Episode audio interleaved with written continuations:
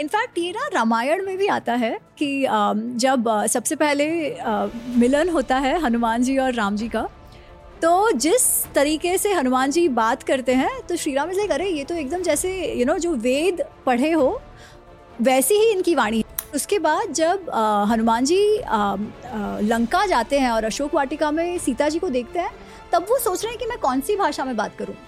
अगर मैं संस्कृत जैसी भाषा में बात करूँगा तो उनको लगेगा कि पता नहीं कौन है। अगर मैं संस्कृत ना बा, मैं बात करूँ तो मुझ पर भरोसा नहीं करेंगे। तो मैं कौन सी भाषा में बात करूँ? He is actually thinking that और एंड में आई थिंक हनुमान जी ने उदित नारायण की आवाज़ में एक गाना गाया सीता के लिए। सॉरी ये जोक है। फ्रॉम द एनिमेटेड रामायण उन्होंने गाना गाया। संस्कृत में गाया। दोस्तों अमीका नात्रा के साथ हम बनाते हैं सिर्फ़ सुपर हिट पॉडकास्ट। आपको पता है, ये पॉडकास्ट भी वन मिलियन व्यूज़ क्रॉस करेगा। हम खुद अपनी लाइफ में 29 इयर्स के हो चुके हैं।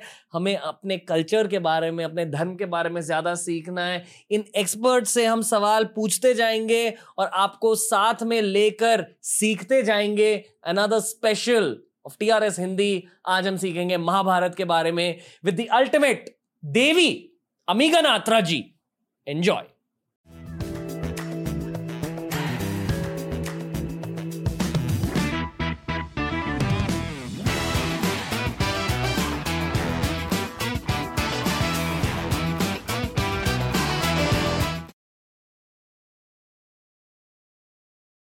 ये है एक और महाभारत स्पेशल हाल ही में हमने एक ब्लॉकबस्टर पॉडकास्ट बनाया था अमी गनात्रा के साथ। अमी गनात्रा फिर से लौट आ चुकी है टीआरएस हिंदी पर।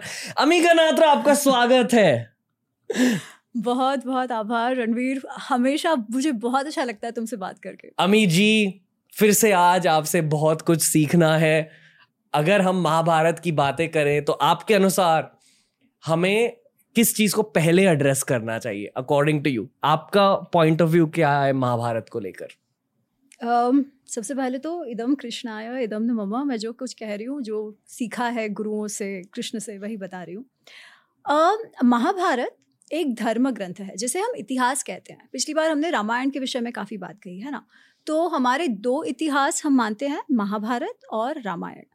इतिहास जैसे मैं पिछली बार बता रही थी is a case study of the wisdom that comes from the Dharmashastra कि हम अपने अपना जीवन कैसे जिए?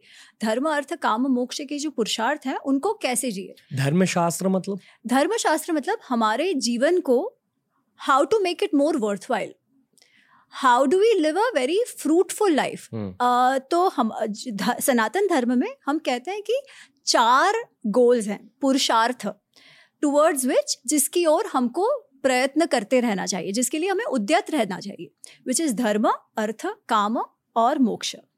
तो अर्थ इज़ बेसिकली रिसोर्सेज है ना? हम बिना रिसोर्सेज के कोई काम नहीं कर सकते, बिना पैसे के, बिना वेल्थ के हम कोई भी काम नहीं कर सकते। अगर hmm. हमको वो मैस्लोज हायरार्की किया ना तो मैस्लोज हायरार्की में first you have to fulfil your physical needs right for fulfilling physical needs आपको पैसे की आवश्यकता है रिसोर्सेज की आवश्यकता है that is the artha part और जो गृहस्थ जीवन की हम बात करते हैं दैट इज़ द वो वो भाग है जीवन का जब अर्थ उत्पादन होता है रिसोर्स जनरेशन वहाँ से होता है ठीक है?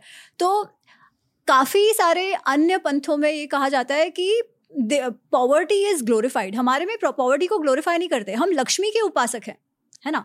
तो लक्ष्मी मतलब क्या? रिसोर्सेज वेल्थ समृद्धि प्रॉस्पेरिटी तो वो जो भाग है, वो अर्थ का है। We have to strive to attain prosperity and wealth that is one second is kama. काम का अर्थ एक तो है डिज़ायर ठीक है? और दूसरा है लस्ट सॉरी एक्चुअली लस्ट नहीं कहना चाहिए मुझे but the inclination to have intercourse or the attraction that happens that is काम क्यों चाहो होना चाहिए काम? अगर काम नहीं होगा अगर अट्रैक्शन नहीं होगा फ़िज़िकल अट्रैक्शन तो उत्पत्ति कैसे होगी? How will the procreation happen या इस चीज़ को एक और नज़रिए से भी अगर देखे किसी भी चीज़ को हासिल करने के लिए उसकी ओर लस्ट चाहिए होता है। डिज़ायर करेक्ट फ़र्स्ट वो अंदर से तो इवन जब क्रिएशन एक तो उत्पत्ति इसकी लोगों की उत्पत्ति। वी प्रोक्रिएट है ना? लोगों का जन्म ही तभी होगा जब इंटरकोर्स होगा और उसके द्वारा ही प्रजा की उत्पत्ति होगी। और जो पुरुषार्थ है काम का उसका एक कारण ये भी है कि प्रजा की उत्पत्ति होती रहे। If there is no procreation समाज ही नहीं होगा। हम्म, तो समाज के लिए उत्पत्ति होना तो आवश्यक है ठीक है? और आप जो डिज़ायर की बात कर रहे हो है ना? कि टू गेट एनीथिंग कुछ भी सिद्धि कुछ भी हासिल करने के लिए भी सबसे पहले तो you need to have that desire कि मुझे वो करना है। तो जब क्रिएशन uh, की बात आती है सृजन की बात आती है अ, विश्व की तो उसमें भी कहते हैं कि पहले जो ब्रह्म तत्व हम्म, जो है ठीक है which is formless no form no roop nothing जब एग्जिस्टेंस भी नहीं था ना सत ना असत ना ना एग्जिस्टेंस था ना नॉन एग्जिस्टेंस था तभी वो जो तत्व था सबसे पहले दैट तत्व डिजायर्ड टू क्रिएट ठीक है? तो वो जब डिज़ायर हुआ क्रिएट करने का तभी जाके वो मल्टीप्लाई हुआ और वो मल्टीप्लिकेशन के कारण सृजन हुआ। तो वो काम एस्पेक्ट उसमें भी हम देखते हैं जो वेदों में आते हैं। यानी कि ठीक है। बेसिकली भगवान के मन के अंदर भी शायद काम की एब्सोल्युटली भावना थी। तो डिज़ायर के बिना तो कुछ होगा ही नहीं है ना? तो वो जो एस्पेक्ट है वो काम का aspect which is basically desire to achieve something for betterment समाज के प्रोग्रेस के लिए उन्नति के लिए और दूसरा प्रजा की उत्पत्ति के लिए। फॉर हम्म, इंश्योरिंग कि समाज में लोग पैदा होते रहें तभी समाज बनेगा। तीसरा है धर्म। अब धर्म को भी दो तरीके से देखा जाता है। एक है कि जो रिलीजन एस्पेक्ट है कि भाई जो रिचुअल्स हम करते रहे हमारे वी आर ऑल हम जो सनातन धर्म की बात करते हैं तो एक और एक तरफ़ से देखा जाए तो हम प्रकृति के पूजक हैं है ना? क्योंकि प्रकृति से हमें रिसोर्सेज मिलते हैं। प्रकृति के कारण हम जीवित रहते हैं। तो जो यज्ञ करने का जो हमारे में है जो यू you नो know, जो सैक्रिफाइस जिसे बोलते हैं but fire sacrifice basic basically यज्ञ होता है। उसमें यही है कि आप देवों को संतुष्ट करो और देव आपको संतुष्ट करेंगे। हम्म, धर्म का दूसरा एस्पेक्ट है एक दूसरे के साथ ऐसे जियो कि सस्टेनेबिलिटी होती रहे। जैसे अगर धर्म का हम डेफिनेशन देखें और इसमें मैं ना मैं थोड़ा सा टाइम लेके समझाती हूँ sure, क्योंकि महाभारत जो आपका प्रश्न है ना वो इससे बहुत ही ज़्यादा रिलेटेड है। हम्म, तो धर्म का डेफिनेशन जो हमें मिलता है वो है धारयति इति धर्म।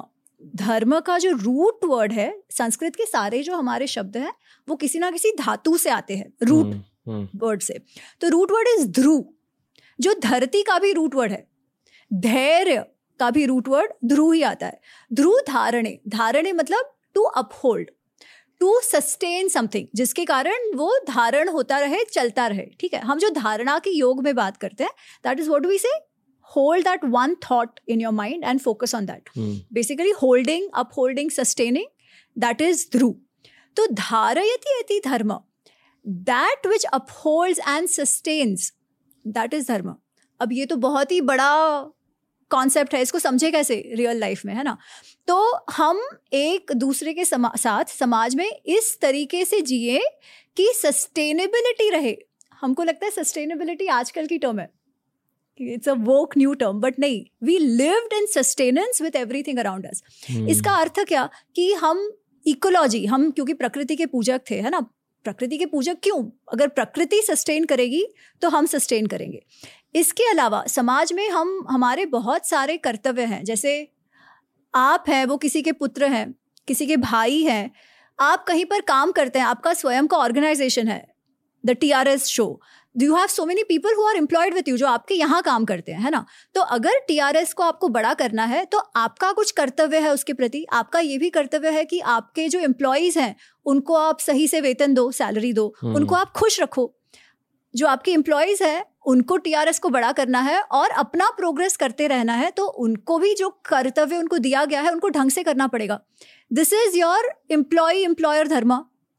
You do your kartavya और वो लोग अपना कर्तव्य करेंगे तभी ही जो आपका यूनिट है टीआरएस का वो उन्नति करता रहेगा प्रोग्रेस करता रहेगा।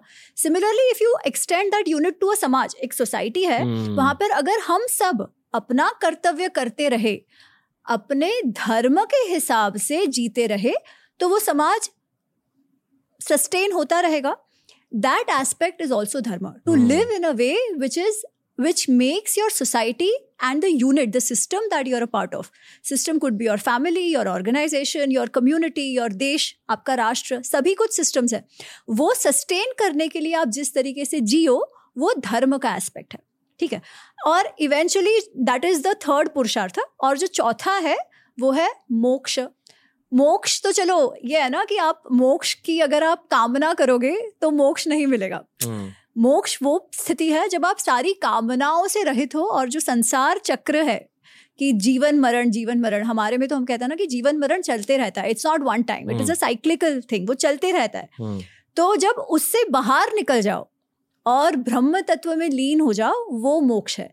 अब वहाँ तक अगर हम ना भी पहुँचे तो भी ये त्रिवर्ग त्रिपुरुषार्थ जो त्रिवर्ग चतुर्विध पुरुषार्थ और त्रिविध पुरुषार्थ तो ये तीन जो है वो पुरुषार्थ हमारे जीवन में the goals towards which we should live live our life तो इतिहास से तो ये जो समझ है, वो हमें धर्मशास्त्रों से मिलती है कि how to live our life इसमें धर्मशास्त्र में कौन से कौन से आते हैं? तो वेद जो है ना, वो तो एक भाग है उनको इंटरप्रेट करके the do's and don'ts what to do what not to do ये आता है धर्मशास्त्रों में जो स्मृतियों में आता है which is Manusmriti is one of the many Dharmashastra Yajnavalkya Smriti Parashar स्मृति ऐसे बहुत सारे हैं जो अलग अलग टाइम पर लिखे गए to serve as a guidance उस समय के लोगों के लिए समाज को सस्टेनेबल रखने के लिए कैसे जीना चाहिए सबको उसका हमको डूज एंड डोंट्स कुछ गाइडेंस देते हैं। हम्म, ठीक है? दोज आर धर्मशास्त्र अब what is Mahabharata Mahabharata and Ramayana basically हमें कहते हैं कि एक तो थियोरी है। थियोरी में ये करो ना करो ऐसा करोगे तो आपको ऐसा पाप मिलेगा या ऐसा पुण्य मिलेगा। You know we believe in the karma सिद्धांत कि जैसा करोगे वैसा भरोगे। पर कोई भी थियोरी जब we see it live in action हाँ केस स्टडी में जब हम पढ़ते हैं तो वो ज़्यादा समझ में आती है। हम्म, तो महा, महाभारत और रामायण वो केस स्टडीज़ हैं कि हमारे पूर्वज कैसे जिए उनके कर्मों का क्या इवेंचुअली उनको कर्म फल मिला? और उनके जीवन से हम हमारे जीवन को कैसे अच्छा बना सकते हैं? इस तरीके से जी सके कि उन्होंने जो गलतियाँ की वो हम ना करें। हम्म, ठीक है? That is the purpose of itihasa. तो महाभारत को अगर समझना हो जो आपका प्रश्न था सॉरी घूम फिर के मैं वहाँ पर आ रही हूँ। तो महाभारत को समझने के लिए सबसे पहले तो हमको महाभारत के कथा को, इतिहास को, उसके रूप में समझना होगा। क्यों? क्योंकि एज आई सेड उसका एक पर्पस है। क्या पर्पस है कि उससे हम धर्म, अर्थ, काम के गोल्स के विषय में सीखे। कैसा एक्शन होगा तो क्या उसका फल हो सकता है? किस, कैसे धर्म संकट यू नो अर्जुन के साथ जो होता है वो कुरुक्षेत्र में ही स्टोन उसको लग रहा है कि क्या मेरा कुटुंब धर्म ज़्यादा महत्वपूर्ण है या क्षत्रिय धर्म? क्षत्रिय धर्म के हिसाब से न्याय justice was important they has to they had to establish justice वो भी एक था परंतु कुटुंब को आप बनाए रखो कुटुंब का विनाश ना हो ये भी एक धर्म है। अब ये दोनों का क्लैश हो गया विच इज़ धर्म संकट जो हम एथिकल डायलेमा बोलते हैं। तो उस परिस्थिति में आप कौन सा धर्म आपको चूज़ करना चाहिए? हम सबके लाइफ में तो वो अ, संकट आते ही है हम्म, कि at any point in time क्या छोटी सी बात कि क्या मेरा मेरा एक बच्चा है, उसको वो बहुत बीमार है, पर मेरे ऑर्गेनाइजेशन में तभी एक बहुत इंपॉर्टेंट मीटिंग है which will make or break की कोई बड़ी सी डील होने वाली है तो मुझे क्या करना चाहिए? बोथ आर इक्वली इंपॉर्टेंट दोनों ही महत्वपूर्ण है। तो उस परिस्थिति में मैं कैसे निर्णय लूँ? ये तो छोटी सी बात है। अर्जुन का और भी बड़ा है बट दीज आर इवन धर्म संकट जो हम सबको गुजरना पड़ता है। तो तब कैसे निर्णय लिया जाए? इस सब की सीख हमें इतिहास से मिलती है महाभारत से मिलती है और हमको इसीलिए महाभारत को उसके रूप में समझना होगा और इस दृष्टि से समझना होगा रादर देन जज सही राइट और wrong what is it that I gain from तो this is how we should according to me मेरे मत के हिसाब से महाभारत को पढ़ना और समझना चाहिए। नहीं श्योर आई फील कि अब हम पॉडकास्ट तीन साल से करते आ रहे हैं। हर साल मैं एक महाभारत स्पेशल करता हूँ जहाँ पिछले साल की सीख मैं उस पॉडकास्ट में डाल देता हूँ। तो. इस साल के थीम्स है नेचुरल हिस्ट्री यानी कि ह्यूमन हिस्ट्री सेकंड थीम है साइफाई एलिमेंट हम्म, और तीसरा फैक्टर है ग्रे कैरेक्टराइजेशन हम्म, यानी कि जब हम महाभारत के बारे में भी पढ़ते हैं ऑलमोस्ट सब कैरेक्टर्स ग्रे थे। कुछ लोग ये भी मानते कि कृष्ण भगवान खुद शायद एक arguably grey character I don't agree पर ये उन्हें देखने का एक नज़रिया हो सकता है।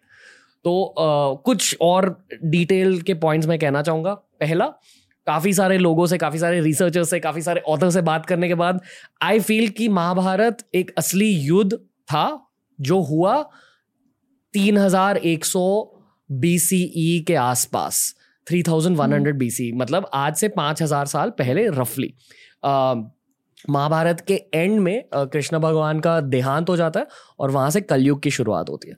तो आई फील कि जो भी सीख इस युद्ध की कहानी से हमें मिली वो एक्चुअली कलयुग में बहुत ज़्यादा अप्लाई होती है और शायद भगवान यानी कि मैं कृष्ण भगवान या विष्णु भगवान के बारे में बात नहीं कर रहा हूँ मैं परब्रह्म के बारे में बात कर रहा हूँ यानी कि यूनिवर्सल गॉड शायद वो चाहते थे कि कलयुग से पहले इंसानों को एक मैनुअल मिल जाए इसलिए महाभारत वॉर तब हुई। और आ, मैं ये भी मानता हूँ इस पॉडकास्ट पर काफ़ी सारे आर्कियोलॉजिस्ट आए हैं काफ़ी सारे हिस्टोरियंस आए हैं। हिस्ट्री और असली हिस्ट्री यानी कि एक्चुअली जब हम स्टोनेज पीपल थे स्टोनेज मैन थे वहाँ से लेकर आज तक जो कुछ भी हुआ है उसमें से नाइन्टी परसेंट चीज़ें खो चुकी है। हम्म। किसी को पता नहीं कि एक्चुअली क्या हुआ। जो ये मानते कि नहीं नहीं ये डेफिनेटली हुआ है नहीं तो वो डेफिनेटली हुआ। ये सब गेस वर्क है ठीक है? उस हिसाब से मैं डेफिनेटली एक चीज़ मानता हूँ कि हमारे सोसाइटी से आने से पहले भी सोसाइटीज थी जो बहुत ज़्यादा एडवांस थी। उनमें टेक्नोलॉजिकल कैपेबिलिटीज थी। और मैं ये इसलिए मानता हूँ क्योंकि इजिप्ट में पिरामिड्स में एक बड़ी बैटरी मिली है।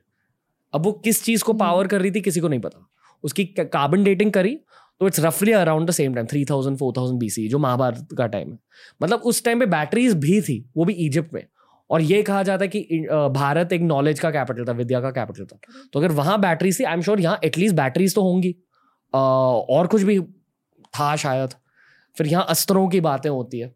कि मंत्र जाप करके किसी चीज़ को चार्ज कर देते थे, विमानों की बातें होती है। एलियंस की बातें होती है। और फाइनली मैं ये कहना चाहूँगा कि एक्चुअली शाहरुख खान ने 2011 में ये चीज़ कही थी रावण के रिलीज़ के बाद हम्म। उन्होंने कहा कि उनका एक ड्रीम प्रोजेक्ट है कि उन्हें लाइफ में एक बार आ, किसी महाभारत प्रोजेक्ट पे काम करना है जहाँ हर कैरेक्टर को एक सुपर हीरो की तरह दिखाया हम्म। गया और ये मेरा नज़र है महाभारत को लेकर कि हाँ ये सब सुपर हीरोज थे।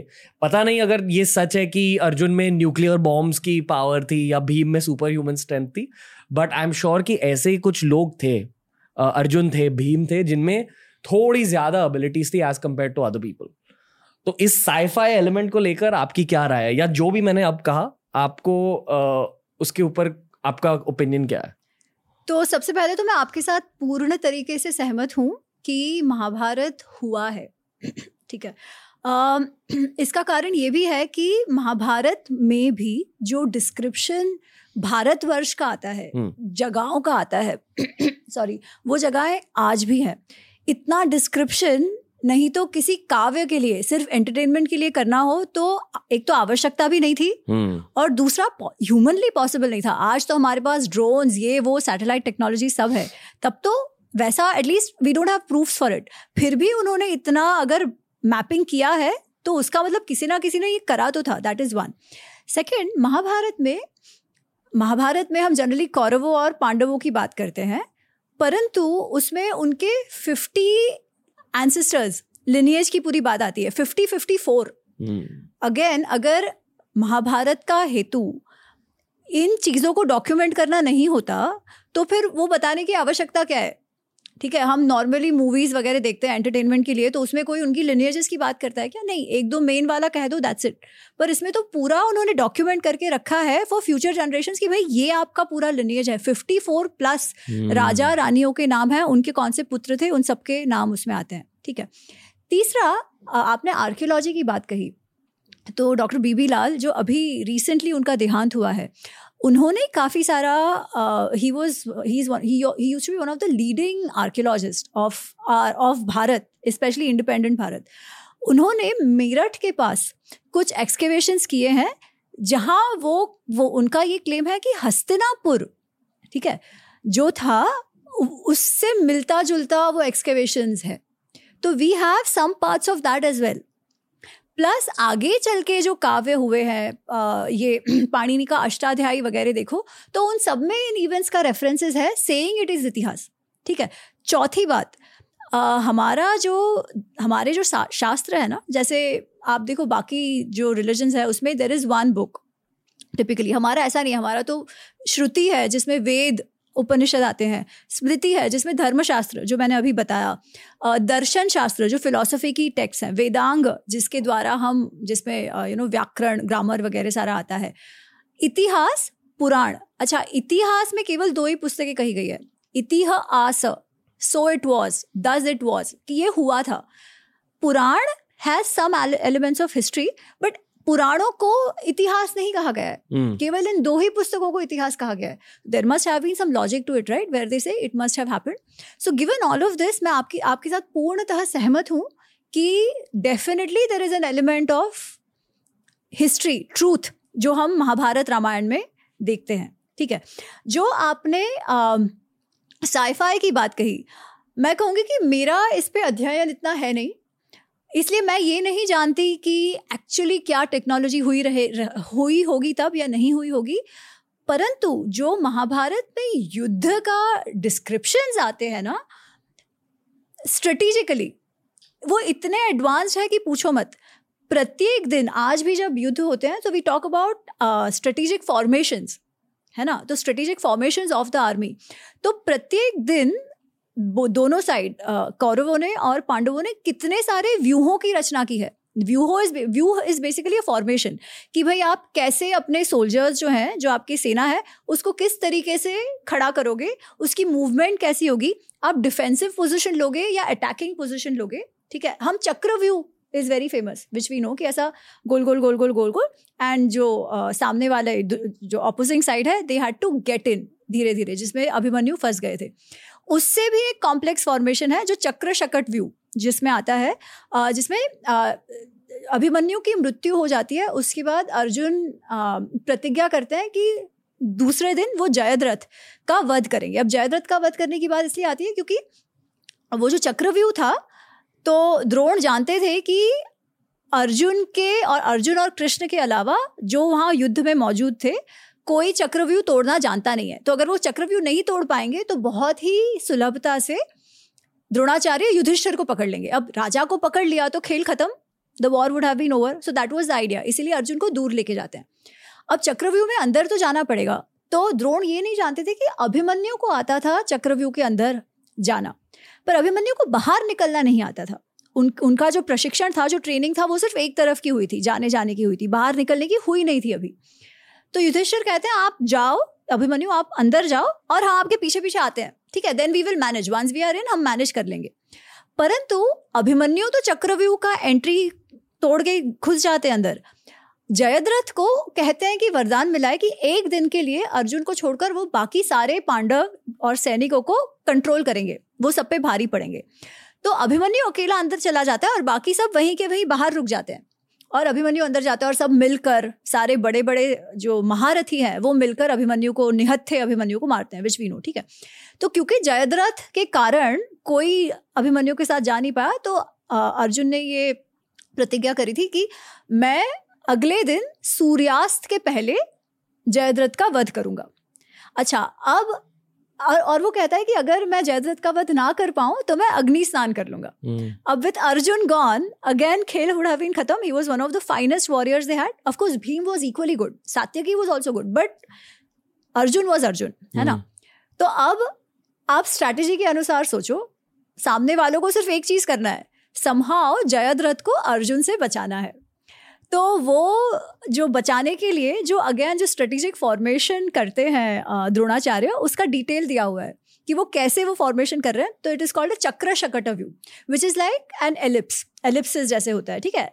विच इज़ चक्र शकट शकट इज़ अ वैगन रथ मान लो। उसका जो रथ है उसका जो व्हील है चक्र उसके जैसा आउटर फॉर्मेशन है फिर उसके अंदर और एक व्यू बनाया है which is a padma vyuha जैसे लोटस अब लोटस hmm. कैसे होता है कि ऐसे और नीचे सारे लीव्स मिलते हैं उसके है ना? तो बहुत क्राउडेड होता है वो नीचे कि सारे सैनिक वहाँ पर. उसके अंदर और एक व्यू बनाया है विच इज़ कॉल्ड सूची मुख सूची मुख इज़ बेसिकली जो नीडल होती है उसका जो होल है ठीक है? तो वैसा व्यू बनाया है. उसके अंदर जयद्रथ है इतने लेवल्स के अंदर ठीक है? और उसके भी आसपास और छह बड़े बड़े महारथी है टू प्रोटेक्ट हिम तो ये डिस्क्रिप्शन hmm. भी उन्होंने इतना दिया हुआ है। तो एज सेट साइफाई तो नहीं मालूम but strategically it was a very very advanced war.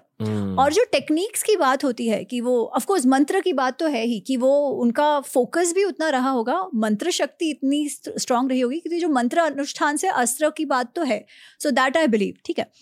तीसरा आपने कहा सुपर हीरोज तो were they people of superior capabilities absolutely ठीक है?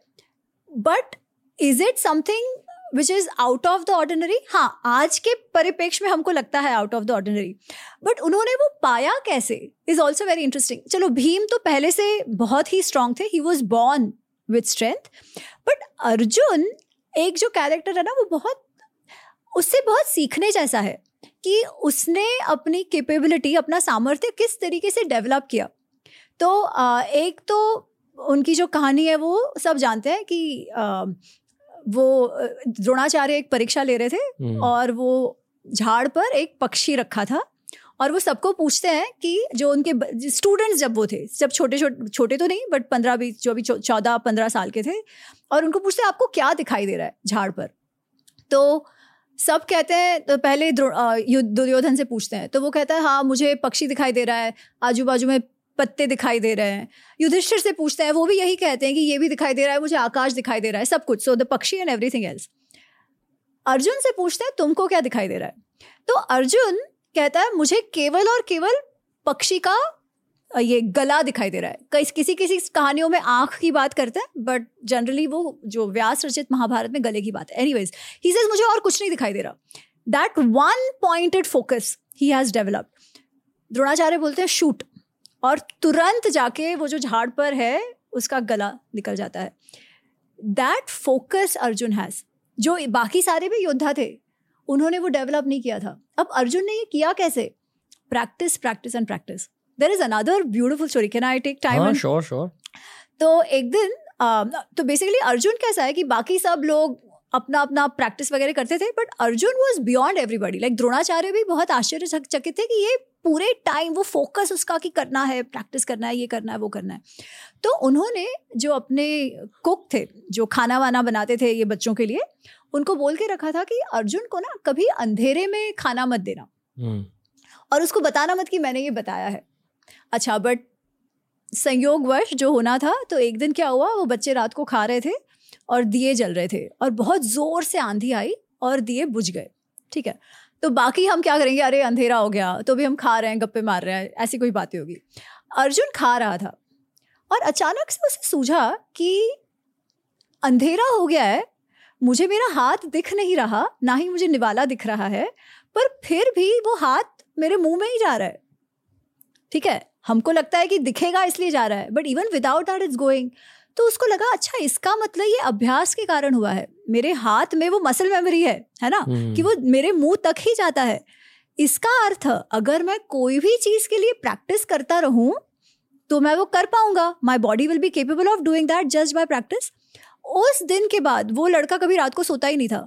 रात को वो प्रैक्टिस करते रहता था और एक बार द्रोणाचार्य को आवाज़ आई कि क्या है? तो ही वुड प्रैक्टिस की अंधेरे में भी वो बाण कैसे निशाने पे लगाए? एरो को कैसे निशाने पे लगाए? वो जो शब्द वेदी है ना सिर्फ़ आवाज़ सुनकर। And he achieve that generally हम रुकते हैं कि हमको टीचर कुछ सिखाए। नहीं he knew what he wanted and he practised to get it done ठीक है?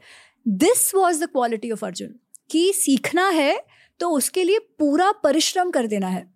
और इस तरीके से उसका जो नाम है गुड़ाकेश वो भी पड़ता है।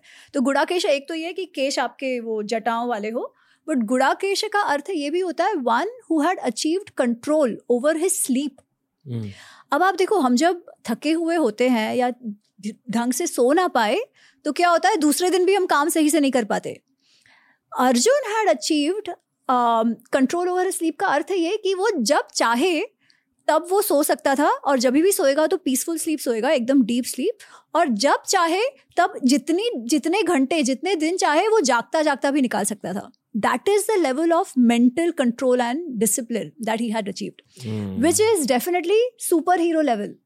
परंतु प्रैक्टिस करके और भी ये कर पाते हैं। बट वही वो प्रैक्टिस अभ्यास वो डिसिप्लिन चाहिए जो अर्जुन में था। और वो इसीलिए सबसे अलग भी था। Hmm.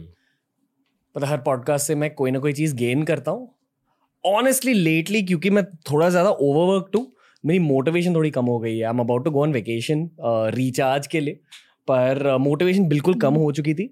और अर्जुन के बारे में सुनते ही मोटिवेशन वापस आ चुकी है क्योंकि वो मेरे लाइफ के पहले इंस्पिरेशन है बी आर चोपड़ा की महाभारत की वजह से। उनकी मेंटालिटी देखकर मुझे ये समझा कि आप जो भी चाहे ना लाइफ में आप कर सकते हो। रोनाल्डो की तरह विराट कोहली की तरह अर्जुन की तरह। पर तब आई थिंक वो मच्योरिटी नहीं थी मेरे दिमाग में कि मैं भगवत गीता का एक्चुअल मतलब समझ हम्म। सकूँ। अब एज एन अडल्ट जब मैं इस कहानी के बारे में सोचता हूँ मुझे ये लगता है कि यार अर्जुन एक अल्टीमेट ह्यूमन माइंड थे अगर वो असल में ऐसे थे जैसे कि हमें इतिहास में बताया हम्म। जाता है। वो एक अल्टीमेट ह्यूमन माइंड थे जिन्हें लगा कि वो अल्टीमेट वॉरियर थे। पर कुरुक्षेत्र पर कृष्ण भगवान ने उन्हें दिखाया कि वो असल में कितने छोटे हैं। और उनके सामने भगवान की ग्रेटनेस कितनी होती है शास्त्रों की ग्रेटनेस कितनी होती है एट्सेट्रा एट्सेट्रा तो ह्यूमन केपेबिलिटीज के भी लिमिट्स होते हैं। और अगर आपको उन केपेबिलिटीज को पार करना है पहले तो आपको अर्जुन जितना फोकस चाहिए और उसके बाद स्पिरिचुअल इंटरेस्ट चाहिए लाइफ में उसी पर्सपेक्टिव से मैं एक्चुअली आपको कृष्ण भगवान के बारे में पूछना चाहूँगा हम्म। कृष्ण भगवान थे कौन ये बहुत सिंपल सवाल भी है और बहुत कॉम्प्लिकेटेड हम्म। सवाल भी हो सकता है मैं बहुत ज़्यादा ह्यूमन पर्सपेक्टिव से पूछ रहा हूँ कि अगर मान लो आपने और हमने एक टाइम मशीन ले ली अभी और हम 3100 बीसी के आसपास जाए उससे पहले 3200 बीसी के आसपास है। कृष्णा भगवान को बाल कृष्ण रूप में अगर हम्म। वो हमें दिखे तो आपको क्या लगता है वो कैसे होंगे?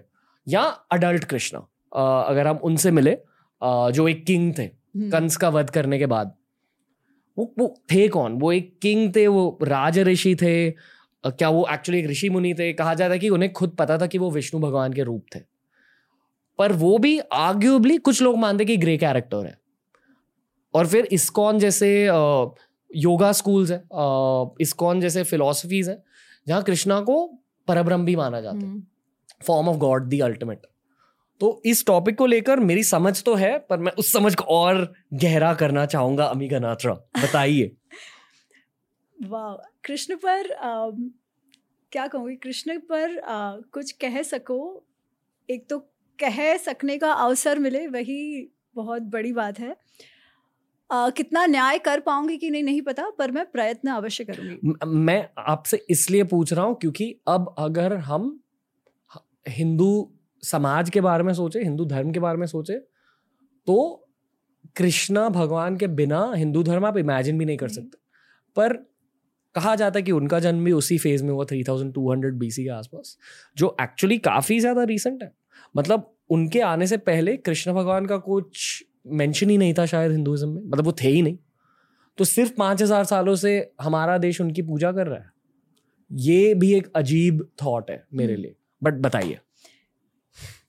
तो कृष्ण जो है सबसे पहले तो अर्जुन की मैं एक बात और ऐड करती हूँ जो आपने कहा उससे कि आप कहते हो कि अर्जुन से आप बहुत इंस्पिरेशन लेते हो और वेरी राइटली सेड एक तो वो फोकस स्किल होना चाहिए और दूसरा स्पिरिचुअल इंटरेस्ट मैं उसमें एक चीज़ और ऐड करूँगी। युद्ध जब जब युद्ध शुरू होने वाला था, तब दोनों अर्जुन और दुर्योधन कृष्ण भगवान के, कृष्ण, तब तो भगवान अभी हम कहते हैं, बट श्री कृष्ण के पास जाते हैं उनसे सहयोग मांगने। ठीक है? तो सहयोग मांगने जब जाते हैं, क्योंकि युद्ध हो रहा है तो सब जैसे अलायंसेस के लिए जाते हैं ना, आज भी, यूक्रेन है, वो हमारे पास भी आएगा चाइना के पास भी जाएगा, रशिया है, वो और लोगों के पास जाएगा तो वैसे युद्ध, गौरव और पांडव, सबके जितने भी वहाँ राजा थे, सबसे सहयोग मांगने जा रहे थे। तो जब दोनों जाते हैं श्री कृष्णा के पास तो क्योंकि अर्जुन छोटा था और सबसे पहले कृष्ण अर्जुन को देखते हैं तो वो कहते हैं, देखो, आप दोनों ही मेरे पास आए हो तो आए, मुझे सपोर्ट तो दोनों को करना पड़ेगा। तो आप मुझे बताओ कि आपको क्या चाहिए? दो ऑप्शन है। एक तरफ़ हूँ मैं, निहत्ता। I will not fight the war मैं युद्ध में भाग नहीं लूँगा। मैं युद्ध करूँगा नहीं। कोई भी वेपन नहीं उठाऊँगा, शस्त्र नहीं उठाऊँगा। और दूसरी ओर है मेरी नारायणी सेना। एक अक्षाहुणी, ठीक है? एक अक्षाहुणी, नारायणी सेना। बहुत बड़ी मेरी सेना है। तो आपको चूज़ करना है कि क्या इसमें से आपको चाहिए। अब कोई भी नॉर्मल इंसान होता, सोचो यार, एक अक्षा होनी सेना इज़ अ ह्यूज थिंग पर अब दुर्योधन को ऐसा है कि बापरे, अब ये अर्जुन क्या मांग लेगा, ठीक है? तो अर्जुन कहता है कि मुझे मेरे सामर्थ्य पर पर मेरे बल पर मुझे पूरा विश्वास है। मुझे आपकी सेना नहीं चाहिए, मुझे केवल आप चाहिए। क्योंकि मुझे पता है कि आप जो हो ग्लोरी फॉलोज यू यश आपको फॉलो करता है और मैं चाहता हूँ कि मैं उससे मुझ पे, मुझे भी यश मिले, कीर्ति मिले। वो उस एस्पेक्ट से कह रहा है। इसलिए आप मेरे साथ चलो। अच्छा अब that one decision change the course of the outcome right क्योंकि कोई और होता और ऐसे युद्ध युद्ध भूमि पर अगर अर्जुन जैसा वॉरियर जो है वो टूट जाता तो उसको मोटिवेट करना कोई छोटी बात नहीं थी। एंड उसका जो प्रॉब्लम है कि भाई मेरे कुटुंबियों को मुझे मारना है, वो कोई ट्रिवियल प्रॉब्लम नहीं है। That was a real problem कितने सारे लोग मर गए कुछ धर्म क्षेत्र में राइट पांडवों के स्वयं के बच्चे भी मर गए। तो उनको जो जो प्रॉब्लम अर्जुन का है वो सही है। परंतु अर्जुन का अप्रोच क्या है कि इवन युद्ध भूमि पर पहले तो he chose the right mentor he had the understanding कि भाई मेंटर सही से हो, बाकी कुछ हो ना हो गाइडेंस मुझे सही से मिलना चाहिए। पहला वो। दूसरा, जब वो युद्ध भूमि पर है एंड वो कंप्लीटली कंफ्यूज है और भ्रमित है और उसे समझ नहीं आ रहा क्या करो तो वो कहता है, शिष्यस्ते हम, शादी माम त्वम प्रपन्न। मैं आपका शिष्य हूँ। मैं आपको सरेंडर करता हूँ। तुम प्रपन्न आई सरेंडर टू यू आप मुझे बताइए सही मार्ग क्या है? अर्जुन जैसा योद्धा हु वॉज़ अनडिफीटेड आप सोचो हम थोड़ा भी कुछ अचीव करें तो हमारा अहंकार कितना बड़ा होता है। To say that I completely surrender to you और वो लोग सेम उम्र के थे। आयु उनकी सेम थी।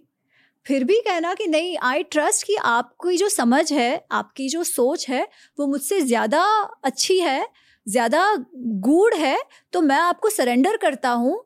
आपका शिष्य हूँ आप मुझे बताइए।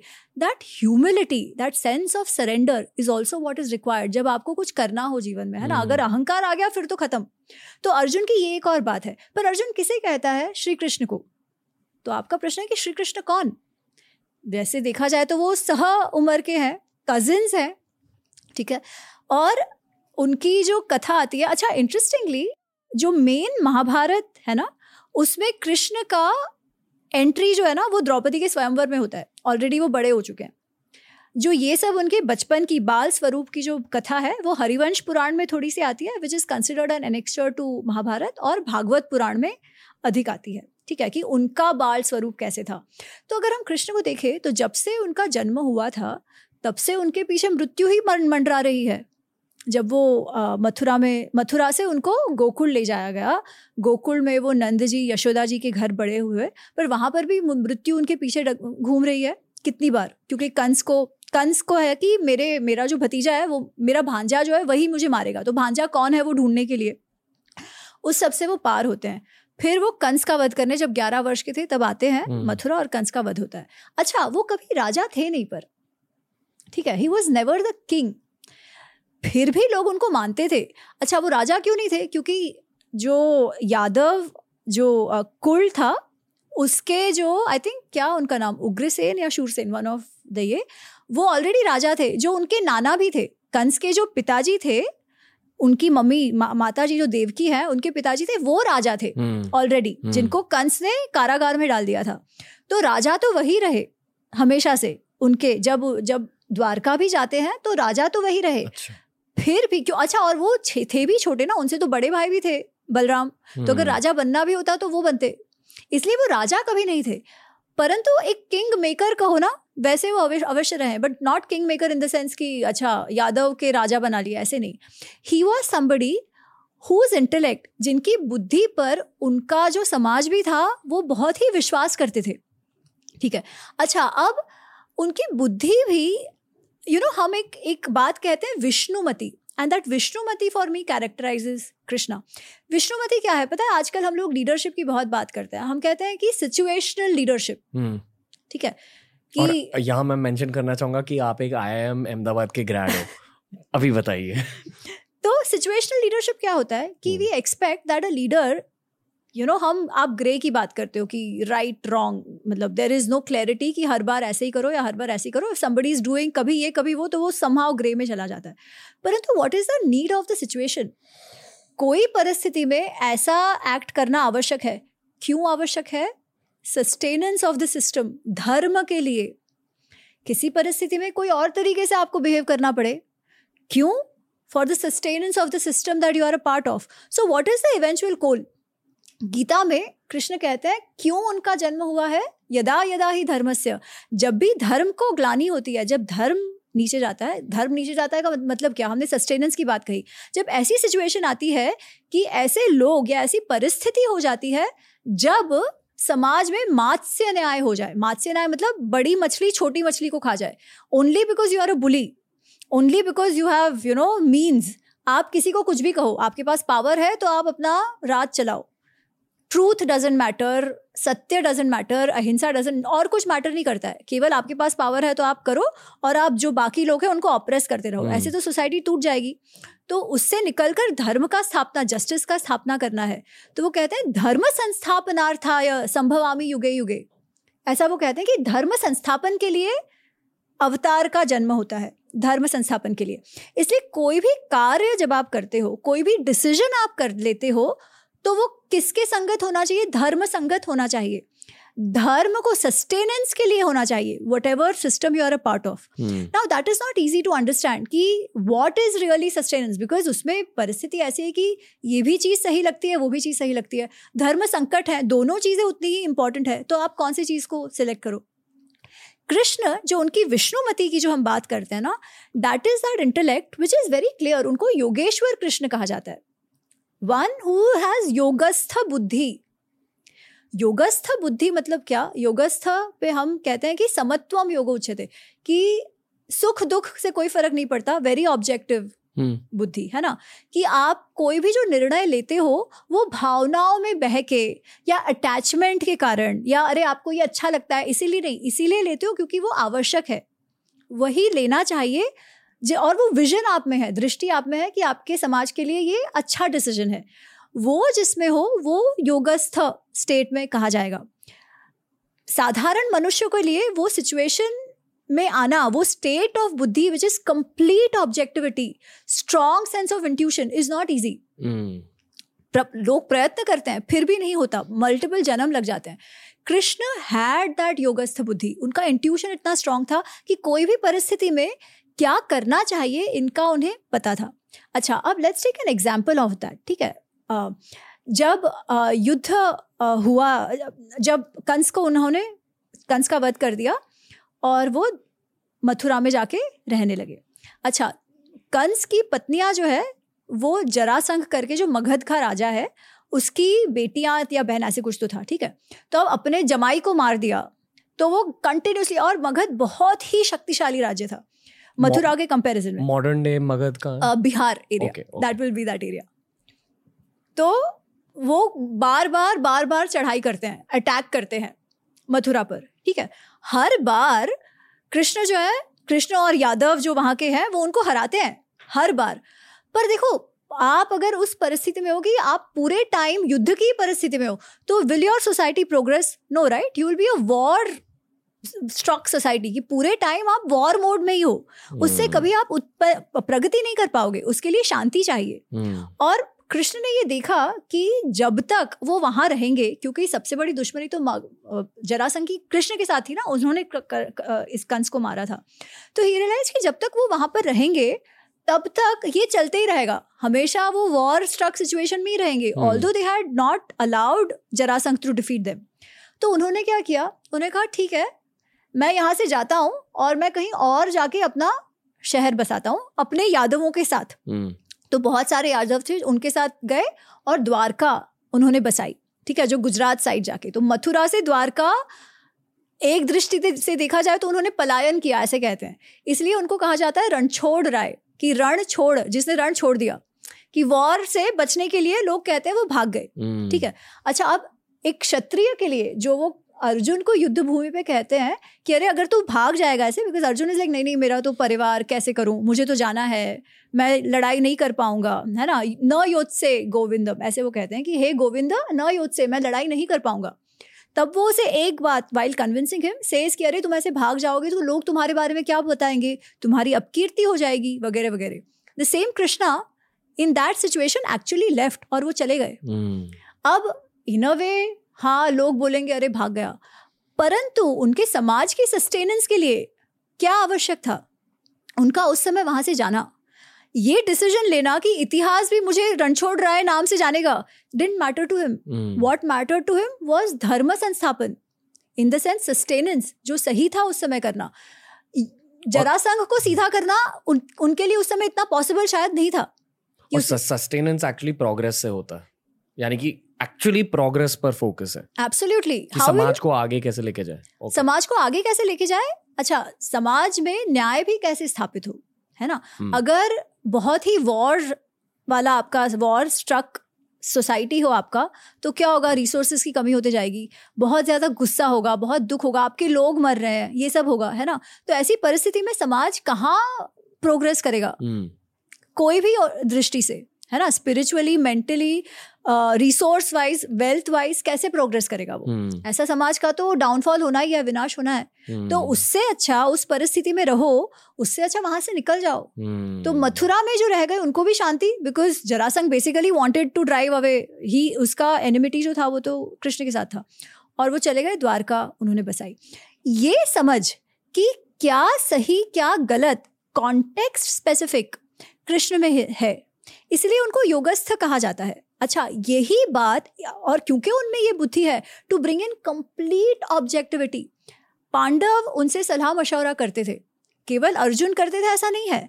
जब युधिष्ठिर राजसूय यज्ञ करने, का, करने जा रहे हैं इंद्रप्रस्थ की स्थापना हो गई है और राजसूय यज्ञ करना है। तो राजसूय यज्ञ में क्या होता है कि भारतवर्ष के जितने भी राजा, महाराजा हैं, उन्होंने मानना चाहिए कि आप उन चक्रवर्ती हो तो ही वो आपको टैक्स देने के लिए तैयार होंगे हम्म। है ना एंड आप उनको प्रोटेक्शन दोगे पर अगर कोई भी राजा कहे कि नहीं नहीं आई डोंट एक्सेप्ट योर ये तो वो राजसू यज्ञ कर नहीं पाएँगे वो चक्रवर्ती नहीं हो पाएँगे हम्म। तो उन्होंने जब सोचा कि हाँ अब करना चाहिए मुझे राजसूय यज्ञ तो सबने कहा नहीं नहीं यू आर पावरफुल आपके भाई इतने पावरफुल है आप तो सबको हरा दोगे आप चिंता मत करो वगैरह वगैरह वो कहता है हाँ, ये सब तो ठीक है पर मुझे एक अनबायस्ड ओपिनियन भी चाहिए और अनबायस्ड ओपिनियन के लिए वो फिर कृष्ण के पास जाते हैं। और कृष्ण कहते हैं कि आई अग्री कि आप में सामर्थ्य है और आप में कैपेबिलिटी भी है कि आप बनो आप करो चक्रवर्ती बनो और राजसूय यज्ञ करो। परंतु this is not easy because Magadha का जो जरासंग है hmm. वो तो आपको अपोज करेगा ही करेगा। Plus he is so powerful and has been around for so long कि अगर वो आपके अगेंस्ट आ गया ना तो सारे बाकी राजा जो है उसके अलाइज हैं वो भी उसके साथ मिल जाएँगे। ठीक है? और उसने बहुत सारे राजाओं को पकड़ के भी रखा है, बंदी बना के भी रखा है तो सब उससे डरते भी बहुत है। इसलिए जब तक वो जीवित है, तब तक आप राजसूय यज्ञ नहीं कर पाओगे। He will oppose you one second उसको वॉर में हराना तो अत्यंत कठिन है। Because of this allies and all that that he has and his powerful army ये महाभारत युद्ध के बाद हुआ। नहीं ये पहले हुआ है। This okay. इज़ जब जब वो उनका विवाह हो जाता है okay. पांडवों का द्रौपदी के साथ वो लाक्षाग्रह इंसिडेंट जब होता है ना हम्म, कि हम्म, हम्म, दुर्योधन जब ये लोग उनको लाक्षाग्रह में जला देने की का प्रयत्न करते हैं फिर दे गो इन टू हाइडिंग फिर द्रौपदी से विवाह होता है फिर वापस आते हैं। तो जब वापस आते हैं तो ये निर्णय लिया जाता है कि हस्तिनापुर को डिवाइड कर दो क्योंकि ठीक है युधिष्ठर युधिष्ठर का क्लेम भी है और दुर्योधन का भी क्लेम है। तो उससे अच्छा डिवाइड कर दो तो दोनों को मिल जाए। तो उस डिविजन में जो इंद्रप्रस्थ है वो पहले खांडव प्रस्थ कहा हम्म। जाता था which was a barren land वो युधिष्ठर को दिया बट पांडवों ने अपनी पर, अपने परिश्रम से उसको इंद्रप्रस्थ जैसा बहुत सुंदर और प्रॉस्परस बना दिया। जो आज शायद मॉडर्न डे दिल्ली है? हाँ। Okay correct that is what is तो मीरठ जो है जहाँ पे मैंने कहा था कि बीबी लाल जी ने एक्सकेवेशन किए थे that is the Hastinapur okay the तब का हस्तिनापुर और उसके उधर दिल्ली। उसके ऊपर ही आता ना that was that used to be one फिर वो डिवाइड हुआ और आज का present day Delhi is the Indraprastha और जो एक्चुअल युद्ध हुआ वो शायद पूरे भारतवर्ष के लिए हुआ था? या सिर्फ़ नॉर्दर्न बेल्ट के लिए एनसीआर नहीं तो सबके लिए हुआ था। तो okay. जो जो बात जो बात आती है युद्ध में कि किसने किसने पार्टिसिपेट किया तो महाभारत अनरावल करके जो मेरी बुक है उसमें मैंने पूरा एक मैप डाला हुआ है okay. कि कहाँ से पार्टिसिपेशन हुआ। You will see east west north south हर जगह से पीपल हैव पार्टिसिपेटेड इस तरफ़ या उस तरफ़। इसीलिए ये भारत वर्ष का महाभारत युद्ध हो गया। Hmm. लड़ाई दो ही जनों में थी। दो एक फैमिली के अंदर थी। पर सभी ने भाग लिया। क्यों? क्योंकि समवेयर वो चक्रवर्ती भी राजा रहे थे पावरफुल थे तो सबको ऐसे था कि you should side one of the ये। Hmm. तो साउथ में पांड्या राजाओं का नाम आता है द्रविड़ किंगडम का नाम आता है कलिंग का नाम आता है ठीक है? ये सब जो है they all participate in the war similarly ऊपर से कश्मीर राज्य की बात आती है नॉर्थ ईस्ट से जो प्राग ज्योतिष है प्राग ज्योतिष कई लोग आसाम में कहते हैं but it's somewhere in the north वहाँ के जो राजा है भगदत्त। शायद। नेपाल किरात नेपाल का नाम किरात देश होता था। वहाँ से आते हैं। तो पूरे भारतवर्ष से मैंने वो मैप में एक्चुअली पिन पॉइंट किया है कि कहाँ कहाँ से राजा है और कहाँ कहाँ से आते हैं। भारतवर्ष का कोई ऐसा हिस्सा था जिसने पार्ट नहीं लिया? हाँ तो within those within those there were some which did not participate also ठीक है ऐसे भी राज्य थे जिन्होंने पार्टिसिपेट नहीं किया। एक prominent one was Vidarbha. Vidarbha is Maharashtra. हाँ पार्ट ऑफ़ महाराष्ट्र। पर विदर्भ से रुक्मिणी आती है, जो कृष्ण की पत्नी है। ठीक है, उनका भाई था रुक्मी। तो रुक्मी दोनों के पास गया। रुक्मी से करे मैं हूँ ना, आप लोग चिंता मत करो, मैं हरा दूँगा। इसलिए दुर्योधन बोलता है, नहीं बाबा, मुझे तो नहीं चाहिए। और एनीवेज इस तरफ़ कृष्ण और वो थे तो उन्होंने भी कहा, नहीं नहीं, मुझे तो नहीं चाहिए। Don't come with so much तैश है ना? तो ही वॉज़ आउट तो ऐसे कुछ कुछ थे which did not participate and मैंने वो भी मार्क किया है which were neutral at that time तो ऐसे तो पूरे Bharat that's the beauty of it you know कई बार लोग कहते हैं कि महाभारत जो है वो केवल नॉर्थ का है south has nothing to do with it नहीं not just in the war जो विवाह संबंध हुए हैं वो भी अक्रॉस राज्य हुए हैं। उसमें भी एग्ज़ाम्पल दुर्योधन की जो पत्नी है वो कलिंग से है। Kalinga is present day Odisha ठीक है? अ, अर्जुन की जो पत्नी है चित्रांगदा जिनके साथ उनको बब्रुवाहन नामक पुत्र हुआ था वो मणिपुर कहते हैं। तो आज हम मणिपुर को नॉर्थ ईस्ट में जानते हैं परंतु महाभारत में जो मणिपुर का डिस्क्रिप्शन है ना वो कलिंग से नीचे। तो प्रेजेंट डे तेला विशाखापट्टनम एरिया वहाँ। से। तो ऐसे भी विवाह हुए हैं ठीक है? तो मतलब it is across Mahabharata basically encompasses everyone and everything आप ये मानते हो कि हर जगह संस्कृत बोली जाती थी? या प्रकृत? या क्योंकि तमिलनाडु में मानते कि तमिल ही बोली जाती थी तभी भी। एज आई अंडरस्टैंड और ये तो महाभारत की भी नहीं उसके बाद की भी बात है। आप शंकराचार्य को देखिए ठीक है? शंकराचार्य ने जो चार पीठ की स्थापना की वो चार ईस्ट वेस्ट नॉर्थ साउथ हर जगह की। हम्म। और वो हर जगह चलते गए और उन, उनका लिखना सारा संस्कृत में था। ही कम्स फ्रॉम केरला जहाँ पे आज मलयालम बोली जाती है। हम्म। तो उन्होंने कैसे सबके साथ कॉन्वर्स किया होगा इतने सारे इसमें? हम्म। तो Sanskrit was always the link language जो भारत में रही है। आई एम श्योर जो नॉर्म उनका जो रेगुलर ये है ना उसमें प्राकृत बोली जाती होगी अपना अपना वो राज्य का होगा। इनफैक्ट uh, जब uh, uh, जब लाक्षाग्रह का इंसिडेंट होने वाला है ना तो विदुर को पता चल गया है कि कुछ तो दुर्योधन उन लोग ने बिकॉज़ दुर्योधन ने कहा है कि अरे आप इनको पांडवों को वारणावत भेज दो वहाँ पे मेला लगने वाला है वगैरह वगैरह। तो विदुर को ये बात का अंदाज़ा आ जाता है। पर अब वो कैसे कहे? अगर वो सबके सामने तो बोल नहीं पा सकते थे। हम्म, और उनको जब पता चला तब इनकी जाने की बात आ गई थी। तो उसमें कहते हैं कि उन्होंने ना म्लेच्छ भाषा में दुर्योधन से कुछ युधिष्ठिर से कहा कि तू बच के रहना समथिंग ठीक है म्लेच्छ भाषा। म्लेच्छ भाषा म्लेच्छ are the people who are not सनातनी।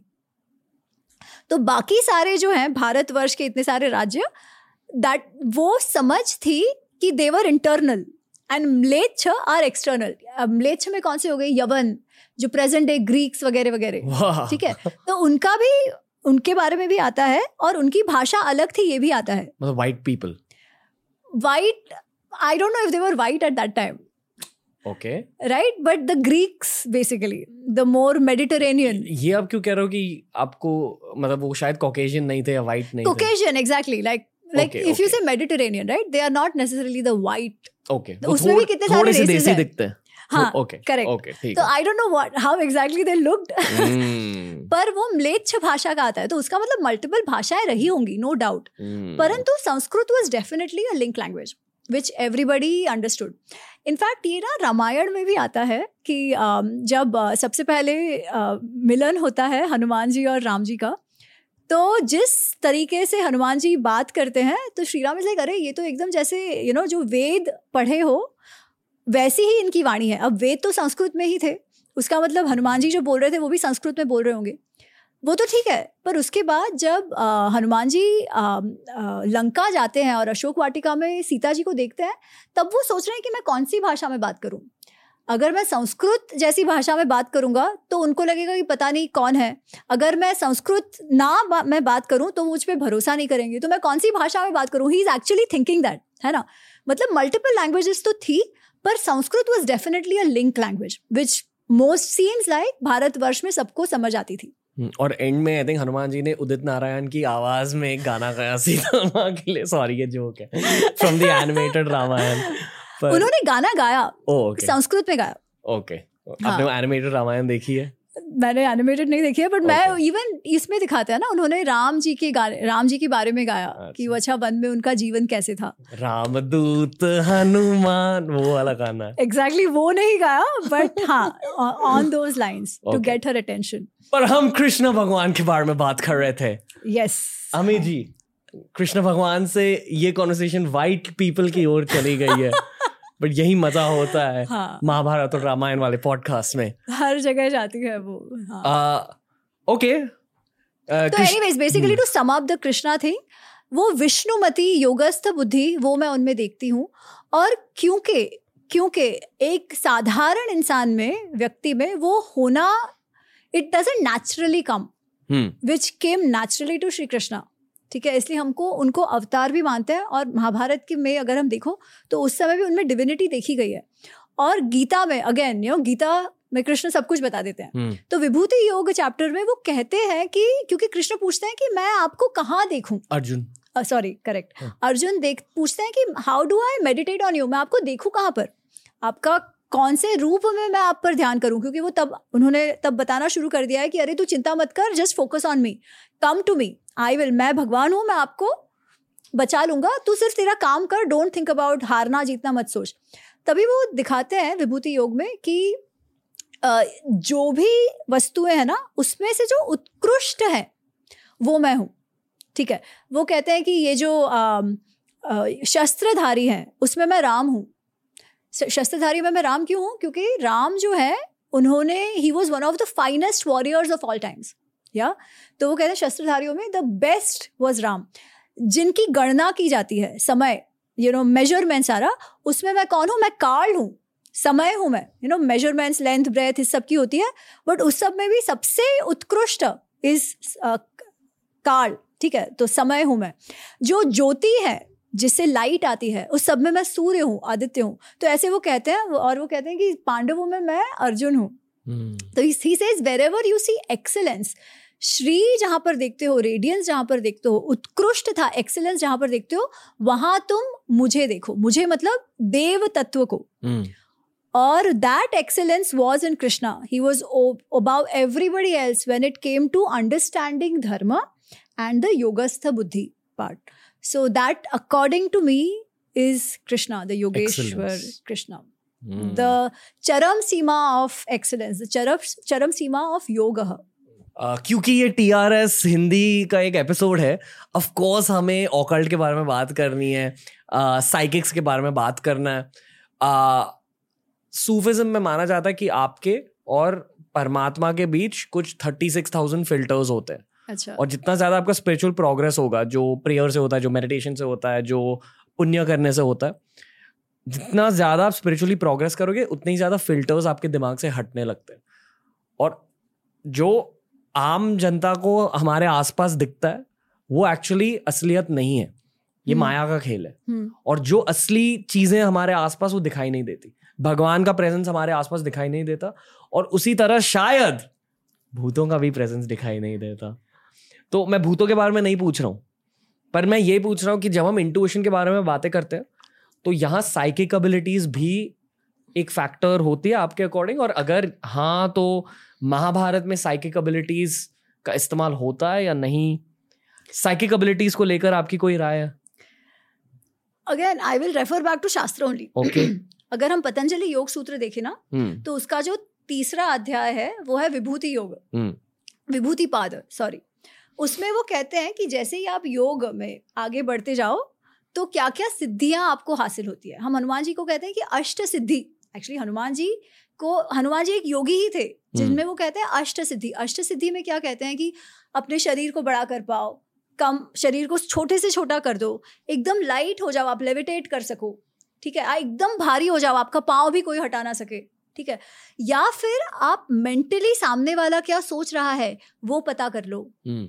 Intuition that is also deep intuition right या अपने आपका आपकी मेंटल कैपेसिटी इतनी स्ट्रांग है कि I can manipulate what you are thinking वो एक मूवी थी ना जिसमें वो होता है वो ड्रीम्स को मैन्युपुलेट इंसेप्शन इंसेप्शन तो दैट सिद्धि वो कहते हैं कि योग द्वारा हासिल होती है क्योंकि आप नॉर्मल मनुष्य होता है ना वो जो अपनी मेंटल कैपेसिटी या कैपेबिलिटी है उसका वन सिक्स भी नहीं यूज़ करते। ठीक है वन फिफ्थ या वन सिक्स से भी कम हम यूज़ करते हैं। तो अगर वो मेंटल कैपेसिटी को हम ज़्यादा यूज़ करने लगे बढ़ाते जाएँ तो उसका क्या इम्पैक्ट होगा? That is what is psychic right या योगस्थ। या योगस्थ। योगस्थ इज़ अनबायस ये। And when you reach that stage basically आपके जो अदरवाइज़ अनयूज चेम्बर्स हैं दिमाग के इंटेलेक्ट के वो खुलने लगते हैं। तो, तो शायद कृष्ण भगवान के हंड्रेड परसेंट चेम्बर्स खुल चुके थे और अर्जुन के शायद एट्टी परसेंट एट्टी परसेंट भी नहीं कहूँगी। अर्जुन हमारे जैसे मनुष्य है। जो बहुत ज़्यादा फोकस्ड और मोटिवेटेड हाँ, तो हमसे ज़्यादा होगा फॉर श्योर हमसे हम्म। ज़्यादा होगा फॉर श्योर उनका अप्रोच एटीट्यूड ऐसा था कि उन्होंने अपने बुद्धि को खुलने खिलने का ये स्पेस दिया। कृष्ण भगवान का है। अब हंड्रेड परसेंट या क्या नहीं कहूँगी बट हाँ उन्होंने वो स्टेट ऑफ़ रितंभरा प्रज्ञा द इंट्यूशन वो सब उन्होंने करा था। शायद हंड्रेड परसेंट मतलब मोक्ष। आप भगवान के साथ जुड़ चुके हो। शायद। इसलिए कहा जाता है कि मोक्ष को आप शब्दों में समझा नहीं, नहीं सकते। ना हाँ कोई फ़र्क ही नहीं रहा आप में और परमात्मा में। और शायद ये ह्यूमन लाइफ का एक पर्पस हो सकता है कि मोक्ष। हम्म। ओके आपको क्या लगता है कि अर्जुन भीम युधिष्ठिर नकुल सहदेव वाले जन्म के बाद उन योद्धाओं के आत्माओं का क्या हुआ? तो उनकी आत्माओं को क्या हुआ है ना? पांडवों की आत्माओं को। एक कहानी है, कथा है महाभारत की, जो मैं बताती हूँ, ठीक है? तो एक जब ये लोग वनवास में होते हैं, पांडव तब मार्कंडेय ऋषि आते हैं, और मार्कंडेय ऋषि भी को अमर कहा जाता है, कि मतलब बहुत वो कभी मतलब चिर, चिरंजीवी टाइप उनको कहा जाता है। तो आ, वो उनसे पूछते हैं कि आपकी उम्र उम्र आयु क्या है वगैरह वगैरह। आपसे भी कोई है जो आपसे भी और बड़ा हो वगैरह। तो ऐसे कुछ बात शुरू होती है और उसमें मार्कंडे उनको रा, राजा इंद्रधनु धनुष की बात बताते हैं। तो राजा इंद्रधनुष जो है वो बहुत अच्छे राजा थे और उनकी मृत्यु हो जाती है और वो स्वर्ग में चले गए ठीक है? स्वर्ग में बहुत टाइम तक वो रहे और जैसे मैं कह रही थी कि स्वर्ग इज़ ऑल्सो अ स्टेट कि आप आपका जब तक कर्म संचय है जब तक कर्म आपका रहेगा तब तक आप रहोगे। वंस यू हैव आपने वहाँ पर जो ऐश्वर्य भोग लिया और कर्म के साथ वो बैलेंस आउट हो गया फिर आपको वापस जन्म लेना है। hmm. तो उनका वो क्षय हो गए कर्म का जो था वो क्षय हो गया। और उनको फिर यमराज ने बोला कि अच्छा अब आप जाओ अब आपका पुनर्जन्म होगा। एंड इज़ लाइक नहीं नहीं अभी तो मेरा मतलब ही इज़ नॉट रेडी कि मेरा पुनर्जन्म अभी हो। hmm. तो वो कहते हैं कि नहीं नहीं कि मैं, अभी मैं नहीं, अभी मेरी कर्म क्षय नहीं हुए हैं। तो यमराज कहते कि नहीं, इसके लिए तो फिर आपको प्रूव करना पड़ेगा। तो प्रूव कैसे कि अगर धरती पर एक भी ऐसा प्राणी हो जो आपके कर्मों को, अच्छे कर्मों को याद रखे, उसका मतलब आपकी कीर्ति अभी भी धरती पर है, आपका फेम अभी भी धरती पर है, तब तक आप स्वर्ग में रह सकते हो। ठीक है? तो आपका वो संचय खत, जो कर्म ये है, वो खत्म नहीं हुआ। तो he has to now prove Indradhanu has to prove कि उसको अभी भी धरती पे लोग जानते हैं। तो वो सबसे पहले मार्कंडे के पास आते हैं, क्योंकि यू नो मार्कंडे इतने हैं और वो कहते हैं कि आपको याद है, आप मुझे याद, आपको याद है मैं कौन हूँ? मैं राजा इंद्रधनुष वगैरह। तो मार्कंडेय कहते हैं कि नहीं नहीं, हम तो ऋषि हैं, हम ऐसे अपने अपने कार्य में रहते हैं, इसलिए मैं तो नहीं जानता, पर मुझसे भी वृद्ध एक है जो शायद तुमको जानते हो। तो हिमालय पे कोई उल्लूक आउल रह रही होती है। तो कहते वो आउल जो है ना वो मुझसे भी ज़्यादा वृद्ध है तो आप उनको जाके पूछो। तो वो उस उल्लू के पास जाते हैं उल्लूक के पास जाते हैं। और वो कहते हैं कि नहीं नहीं मुझे तो नहीं मालूम पर एक क्रेन है एक बका है जो एक्स वाई जेड जगह पर है। शायद वो जानते हो क्योंकि वो मुझसे भी वृद्ध है। हम्म। तो उनके पास जाते हैं। तो बका को भी नहीं मालूम। तो बक उनको फिर एक टोटोइज ऐसे मतलब ऐसा और होता है और वो एक टोटोइज के पास भेजते हैं कि अच्छा वो जो टोटोइज है ना, वो कूर्म, वो मुझसे भी ज़्यादा वृद्ध है। वो कदाचित आपको पहचानेंगे। तो वो कूर्म के पास जाते हैं टोटोइज के पास। और टोटोइस को जब वो कहते हैं कि अच्छा आप थे राजा, आपको याद याद है राजा इंद्रधनुष करके कोई था? तो वो टोटोइस एकदम इमोशनल हो जाते कहते कि हाँ हाँ मुझे तो एकदम अभी भी याद है कि उन्होंने इतने यज्ञ करे थे, वो इतने अच्छे पुण्यशाली राजा थे, वगैरह वगैरह। मुझे उनका स्मरण बहुत अच्छे से है। तो क्योंकि उनकी कीर्ति अभी भी है there is somebody who still remembers Raja Indradhanu Dhanush on धरती।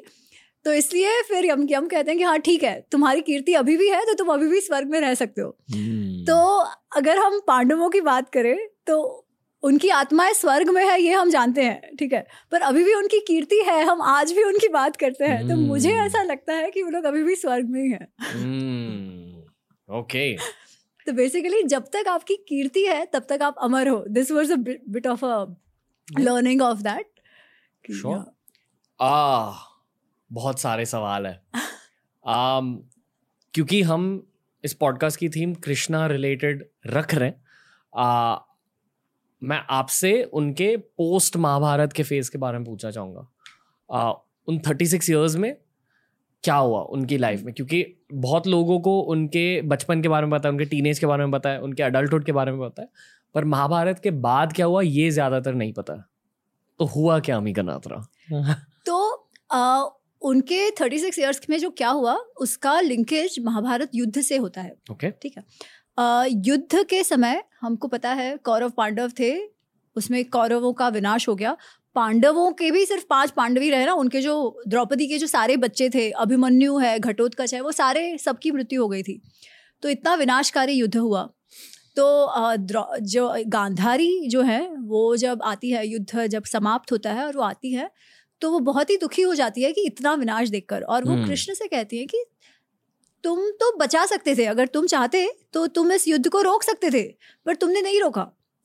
तो क्योंकि तुमने नहीं रोका, इसलिए मैं तुम्हें एक श्राप देती हूँ कि जैसा मेरा परिवार, मेरा कुटुंब जैसा तबाह हो गया, विनाश हो गया, एक दूसरे को ही काट मार कर भाइयों भाइयों ने एक दूसरे को काट मार दिया, वैसे तुम्हारा जो परिवार है, जो यादव परिवार है तुम्हारा, वो भी ऐसे ही नष्ट हो जाएगा। तो कृष्ण कुछ नहीं कहते, वो हँसते हैं, ठीक है?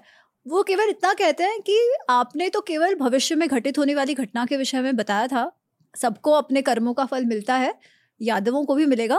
और वो उनको बोलते हैं कि आप भले ही मुझे दोष दे रही हैं पर आपने युद्ध रोकने के लिए क्या किया? हम्म। आपने बचपन से दुर्योधन को केवल बढ़ावा आप चाहती तो आप बचपन से दुर्योधन को सीख दे सकते थे। वो आपने नहीं दिया तो आपने भी अपना जो कार्य माता पिता होने का था वो नहीं निभाया। इसीलिए दुर्योधन इस पथ पे गया और उसके कारण युद्ध हुआ वगैरह वो सब बताते हैं। अच्छा फिर युद्ध खत्म होता है। युद्ध खत्म होता है अ, युधिष्ठिर का राज्याभिषेक होता है। पहले तो जो हम अर्जुन विषाद योग जो है ना गीता में, वैसे युद्ध के बाद युधिष्ठिर विषाद योग होता है। इतना सारा विनाश देखकर कि प्रत्येक सारे राज्यों में केवल विधवाएँ थी, क्योंकि सारे क्षत्रिय जो थे योद्धा थे, वो तो प्रत्येक भारत भर से लोग आए थे तो सबके यहाँ मृत्यु ही मृत्यु थी, कोई भी ऐसा घर नहीं था जहाँ मृत्यु नहीं हुई है। और उनको लग रहा था कि ये सब मेरे कारण हुआ, कि इस जीत का भी क्या फ़ायदा।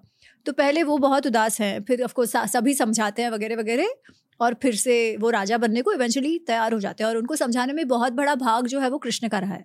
पर एक बार ये हो जाता है, अश्वमेध यज्ञ वगैरह हो जाता है, फिर वो द्वारका जाते हैं।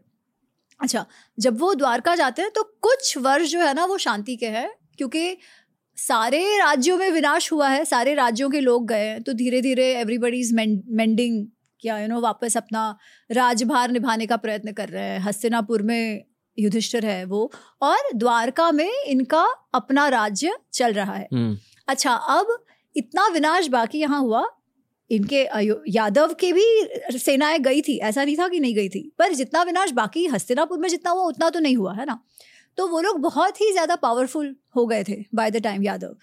और जब पावर आता है ना तो बहुत ज़्यादा इंडल्जेंसेस आ जाते हैं अहंकार आ जाता है। हमको लगने लगता है कि हमको हम, हम हमें तो कोई कुछ कर ही नहीं सकता क्योंकि हमारे में शक्ति है ना कोई क्या कर लेगा। तो वी नेवर सी हमारा डाउनफॉल क्या और वहीं से डाउनफॉल होना शुरू होता है। हम्म। तो यादव जो है वो भी बहुत शक्तिशाली हो गए हैं बहुत लोगों की मज़ाक वगैरह करते हैं। एक तो उन पर गांधारी का श्राप चल रहा है। अच्छा साथ साथ एक टाइम पे क्या होता है कि द्वारका में कुछ ऋषि मुनि आए होते हैं। तो और ऐसी बात होती है कि जो ऋषि है, वो दीर्घ दृष्टि उनकी है कि वो आगे का फ्यूचर का जो है, वो पता कर सकते हैं वगैरह। तो कुछ यादव लड़के हैं, उसमें एक, इनका बेटा भी है कृष्ण का बेटा, वो लोग मस्ती करने का सोचते हैं कि कुछ हँसी मज़ाक किया जाए। तो वो ना आई थिंक साम जामवती का जो पुत्र है अ, साम साम सांब उसका नाम है तो उसको स्त्री रूप में करते हैं और ऐसे प्रेग्नेंट होना ऐसा दिखाते हैं ऐसा वेश धारण करके वो चले जाते हैं। और वो कहते हैं कि अरे आप बताइए कि इसको लड़का होगा लड़की होगी ऐसा कुछ तो ठीक है? क्योंकि वो दीर्घ दृष्टि वाले हैं तो अब अगर वो कहेंगे कि लड़का हो गया लड़की तो फिर वो कहेंगे ना अरे बट हाँ हाँ ये तो लड़का है इसको तो कुछ नहीं होने वाला। तो बेसिकली मज़ाक करना है प्रैंक जो हम कहते हैं। अब ऋषियों से उन्होंने प्रैंक करने का सोचा। तो वो जो ऋषि थे, वो बहुत गुस्सा हो गए, क्रोधित हो गए, कि उन्होंने देख लिया कि ये लोग मेरे साथ प्रैंक्स ही कर रहे हैं। तो वो लोग उन पर और एक श्राप डालते हैं और वो कहते हैं कि कल ये जो है ना, ये एक लोहे के इसको बार जो रॉड है, उसका प्रसूति होगा। बेसिकली आप कह रहे हो ना कि ये प्रेग्नेंट है तो हाँ ये प्रेग्नेंट रहेगा और ये जो लोहे का जो रॉड है ना, उसको वो ये जन्म देगा। और ये जो लोहे का जो रॉड है ना वो ही आपके मृत्यु का यादवों के मृत्यु का कारण होगा। ऐसा उन पे और एक है। अच्छा अब ये जब आता है तब तो सब लोग बहुत डर जाते हैं क्या करो? और एज वो जो ऋषियों ने कहा है तो ऐसा रॉड आ भी जाता है। तो क्या करो? तो उग्रसेन जो है जो राजा है आ, वो सबसे सलाह मशवरा करते हैं और कहते हैं कि उसके टुकड़े टुकड़े करके उसको एकदम ये करके आप नद समुद्र में डाल दो समुद्र में उसको डाल दो। कि वो कहीं वापस ना आए तो अगर वो निकल ही जाए, वो मीन्स ही ना रहे रहे तो कुछ नहीं होगा। और क्योंकि उस समय वो इतने डरे हुए हैं तो आज पता है अल्कोहल बैन कर देते हैं, क्योंकि अल्कोहल के कारण क्या होता है कि लोग रस्ते पे कुछ भी कर सकते हैं। तो टू डिसिप्लिन पीपल और क्राइम रेट्स को कंट्रोल रखने के लिए पूरे द्वारका में अल्कोहल पर बंदिश लगा दी गई है कि कोई यू नो आउट ऑफ़ ऐसा कोई कार्य ना करे उत्साह में भर के, जिससे ट्रिगर हो जाए लोगों का विनाश। ठीक है, कुछ वर्ष तो कुछ नहीं होता। परंतु एक बार and this is thirty six years छत्तीस साल, युद्ध के, कुरुक्षेत्र युद्ध के छत्तीस साल बाद यादव जो है, वो एक पिकनिक पे जाने का सोचते हैं। तो सारे यादव, स्त्री, पुरुष सभी मिलके समुद्र किनारे, वैसे ही समुद्र के पास है, पर वो आगे जाके पिकनिक पे जाते हैं। और अब वो लोग भूल गए, क्योंकि पावर है उनके पास रिसोर्सेज है, पैसा है, सब कुछ है, ठीक है? तो भले ही अल्कोहल बैन था nobody gives a damn किसी को कुछ पड़ा नहीं है। और पिकनिक में है तो और मज़े करने हैं, इसलिए दारू का फ्लो शुरू हो जाता है मद मस्त हो जाते हैं दारू वारू पीकर सब लोग। उस बीच कृतवर्मा और सात्यकी, इनके बीच लड़ाई शुरू हो जाती है। अच्छा क्यों? क्योंकि सात्यकी जो है, वो पांडवों के ओर से लड़े थे। और कृतवर्मा जो है वो कौरवों की ओर से लड़े थे ठीक है ये लोग थे कौन ये यादव यादव सेनापति है ओके okay. ठीक है यादव युवराज भी कह सकते हो hmm. वो सारे यादव है बेसिकली कृष्ण के एक्सटेंडेड परिवार में hmm. सबका हम्म। आता है उनके भी अपने अपने कुछ कुछ राज्य जैसे जो यादव राज्य में सारे आते हैं तो वो सारे मिलते हैं और कुछ लोग दुर्योधन के साथ गए होते हैं कुछ लोग यहाँ पे है सात्य की बेसिकली पांडवों के साथ होते हैं क्योंकि वो कहते हैं मैं कृष्ण को छोड़ के नहीं जाऊँगा hmm. तो अब वो लोग युद्ध की घटनाएँ याद करने लगते हैं। तो एक जन बोलता है तो सात्यकी को गुस्सा आता है और वो कृतवर्मा को बोलते हैं कि तुम जो हो ना तुम तो कावर्ड हो एकदम। तुमने तुम लोग ने क्या किया? जो बेचारे द्रौपदी के बच्चे सो रहे थे द्रौपदी के बच्चे और भाई जो पांचाल थे वो सो रहे थे तो सोते समय तुमने अश्वत्थामा के साथ मिलकर उनको मार दिया। ये तो बहुत कायरता वाली बात है तुम तो कायर हो। हम्म। तो ऐसे उनका वर्बल फाइट शुरू हुआ। और कृतवर्मा कहते हैं अरे तुम कौन हो? मुझे बोलने वाले। Actually I don't know one of them starts या तो हम्म। कृतवर्मा बोलते हैं या तो सात्यकी। तो वो कृतवर्मा बोलते हैं अरे तुम कौन हो? मुझे बोलने वाले। तुमने तो भूरिश्रवा जिसका एक हाथ टूट गया था उसको ही मार दिया। तो तुम भी कायर ही हो ठीक है? ऐसे उनकी लड़ाई शुरू हो जाती है। फिर उस और सारे दारू में मदमस्त हो चुके हैं कंप्लीटली यू नो उनका कुछ सेंस उनको है नहीं कि क्या चल रहा है। तो उस गुस्से में आके सात्यकी कृतवर्मा का गला काट देता है ठीक है? तो वो गुस्से में आके और कोई सात्यकी को मार देता है। हम्म। और किसी को मालूम नहीं है क्या चल रहा है और सब एक दूसरे को मारना शुरू कर देते हैं। अच्छा अब उसमें ऐसे आया है कि वो जो लोखंड का जो रॉड था जो कहा गया था कि आ, इनके मृत्यु का कारण होगा तो लोग मरते कैसे हैं कि लोग उनके पास हथियार तो नहीं होते एक्सेप्ट ये जो गला काटने के लिए जो तलवार का यूज़ हुआ तो वो जो मिट्टी होती है ना वो या वीड्स होता है वो एक दूसरे पे फेंकना शुरू करते हैं। पर क्योंकि वो समुद्र में डाला हुआ है लोखंड तो ये जो वीड्स है ना दे से दे बिकम लोहे के। और वो हथियार रूप हो जाते हैं और वो जो एक दूसरे पे ये जो सैंड और वी ये ग्रास वगैरह फेंकते हैं वही हथियार हो जाते हैं लोह लोह के। तो बेसिकली गांधारी का श्राप और ऋषि का श्राप एक साथ आते हैं और वो लोग एक दूसरे को ही मार देते हैं। hmm. तो जितने पुरुष थे वो सारे के सारे उसमें मर गए। उसमें केवल एक जन बचता है बबरू एक बचते हैं, कृष्ण बचते हैं और बलराम उसमें बचते हैं, ठीक है? और दारूक जो उनका सारथी है। तो तब क्या होता है कि कृष्ण और बलराम ने अपने आँखों के सामने अपने पूरे परिवार को ध्वस्त होते देखा, पूरे कुटुंब को, द्वारका के सारे पुरुषों को, यादवों को ध्वस्त होते देखा। कृष्ण तो फिर भी कृष्ण है ही सीज दिस ठीक है? अब कोई कितना भी योगस्थ हो to witness your own people dying कहीं ना कहीं कुछ तो ये होगा। स्टिल ही इज़ वेरी शांत। वो बबरू को कहते हैं कि तुम ये जो स्त्रियाँ हैं, इन स्त्रियों को आप ले जाओ और उनको सेफ्टी पे पहुँचा दो। मैं जो है वो, और अच्छा उतने टाइम में बलराम जो है ना, बलराम भी पी के मस्त होते हैं। बट ही वॉक्स अवे जब ये लड़ाई शुरू होती है तो ही वॉक्स अवे और वो एक झाड़ के नीचे जाके बैठ जाते हैं। तो और फिर, और बबरू को कृष्ण कहते हैं कि तुम इन सब स्त्रियों को ले जाओ मैं भी अब बलराम के पास जाऊँगा क्योंकि वो हमेशा साथ ही रहते हैं वो दाऊ भैया उनके। हम्म। पर बबरू जैसे ही ले जाने वाला होता है ना तो उसे भी कोई कुछ मार देता है तो वो भी मर जाता है। तो वो जो स्त्रियाँ हैं उनको लेकर स्वयं कृष्ण द्वारका जाते हैं। अब द्वारका देखो पूरा खाली है क्योंकि जो पुरुष थे वो तो सारे मर गए एक्सेप्ट वासुदेव वसुदेव उनके जो पिताजी हैं जो बूढ़े वृद्ध लोग जो शायद ये पिकनिक में नहीं आए थे वो वो कुछ कुछ लोग बच्चे हैं ठीक है? तो वो जाते हैं, अपने पिताजी को कहते हैं कि ये स्त्रियाँ है, ये यहाँ पर है और अपने जो सारथी है, दारूक, उनको वो कहते हैं कि तुम जाओ हस्तिनापुर। तुम जाकर अर्जुन को कहो कि क्या हुआ है? अर्जुन हमारी सहायता के लिए आएगा और यहाँ जो सारी स्त्रियाँ हैं, जो बच्चे जो रह गए हैं, उनको वो अपने साथ ले जाए ताकि उनको उनका प्रोटेक्शन हो सके, उनकी रक्षा हो सके। अच्छा बाय दैट टाइम ऐसा भी निमित्त हो रहे हैं कि जो समुद्र है ना, उसकी बड़ी बड़ी वो जो वेव्स है, वो उछल उछल कर आ रही है और ऐसे लग रहा है कि द्वारका डूब जाएगी, क्योंकि कलयुग ऑलमोस्ट शुरू शुरू होने वाला होता है। तो द्वारका डूब जाने के असर निमित्त वहाँ पे दिखना शुरू हो गए इसलिए वो कहते हैं कि तुम जल्दी जाओ, अर्जुन को लेकर आओ और द्वारका डूब जाए उसके पहले इन सबको यहाँ से निकालो हम्म। स्त्रियों को और वृद्धों को यहाँ से निकालो। इतना इंस्ट्रक्शन देके वो फिर आ जाते हैं बिकॉज़ इज़ लाइक मैं ऐसी द्वारका में जहाँ पर ऐसी जो विधवा द्वारका होगी वैसे मैं नहीं रह सकता। एंड वो आते हैं। अच्छा by the time he comes back to the forest जहाँ पे बलराम है तो बलराम ने अपना देह त्याग कर दिया है। ठीक है बलराम ने देह त्याग कर दिया। तो अब कृष्ण के भी वो जो will to live is not there any more और उनके अवतार का जो ध्येय था धर्म स्थापना का, वो तो हो चुका था, है ना? वो तो युद्ध के बाद ही हो चुका था। तो वो वहाँ पर लेट जाते हैं विश्राम करने के लिए। और ऐसे कहते हैं कि एक अभीर एक व्याध, एक हंटर होता है, उसे लगता है कि ये कोई प्राणी है, शिकार है। तो वो अपना जो बाण है, वो इन, मारता है, जो इनके पैर में लगता है। और वो इतना जहरीला है विष युक्त बाण है कि तुरंत ही कृष्ण भी जो है वो अपना देह त्याग कर देते हैं। तो इट वॉज़ बेसिकली निमित्त फॉर हिम ऑल्सो उनका देह त्याग करने के लिए। तो दिस इज़ वॉट हैपन्स अच्छा अब अर्जुन को जब पता चलता है तो वो तुरंत आता है दारूक के साथ। पर by the time he is come तो कृष्ण का देह त्याग हो गया है, बलराम का देह त्याग हो गया है। वसुदेव है, वो भी केवल उसे ये समाचार देने के लिए रुके हैं कि भाई तुम यहाँ से हमारी स्त्रियों को और बच्चों को ले जाओ। तो अर्जुन, पहले तो बहुत ही दुखी होता है कि ये क्या हो गया, है ना? एकदम आश्चर्य के बाहर की बात है। ठीक है, वो सबका जो क्रियाकर्म है, वो सब करते हैं। उतने टाइम में वसुदेव की भी मृत्यु हो जाती है।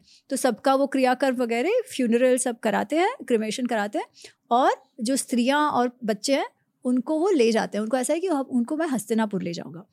अच्छा अब बहुत इंटरेस्टिंग चीज़ होती है। वो जैसे ही द्वारका से निकलते हैं, सबको लेके समुद्र आ जाता है समुद्र और द्वारका को अपने साथ ले डूबता है। Basically it covers Dwarka tsunami tsunami जैसा एग्जैक्टली लाइक सुनामी पर ये लोग तो बच गए। अच्छा थोड़ा सा आगे जाते हैं वो राजस्थान के एरिया की ओर। आज प्रेजेंट डे राजस्थान की ओर। तो कुछ डाकू डाकू लुटेरे वो देखते हैं कि अरे इतनी सारी स्त्रियाँ हैं इनके पास ज़रूर कुछ माल सामान होगा। तो वो इन पर अटैक कर देते हैं।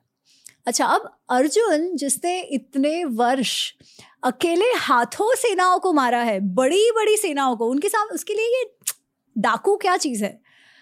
पर वो देखता है कि उसे अपने जो मंत्र है ना वो ही याद नहीं आ रहे। उसका जो तर्कश था जिसमें वो एरोज रखते हैं ऐसे कहते हैं कि उसका तर्कश ऐसे था जिसमें से एरोज कभी ख़त्म ही ना हो। तो वो मारता है तो उसका वो, एरोज ख़त्म हो गए हैं। उसके लाइफ में अर्जुन के लाइफ में ये केवल दूसरी बार हुआ कि उसे हार का सामना करना पड़ा। पहली बार जब होता है जब युद्ध हो चुका है और अश्वमेध यज्ञ करने वाले युद्ध के बाद ठीक है तब वो अपने पुत्र बब्रुवाहन जो चित्रांगदा का बेटा है मैंने पहले वो मणिपुर की बात कही थी ना तो चित्रांगदा वो जब अश्व के पीछे पीछे जाते हैं कि जो भी अश्व को रोक को रोकेगा वो हमारा एनिमी है और उसको हराना है। हम्म।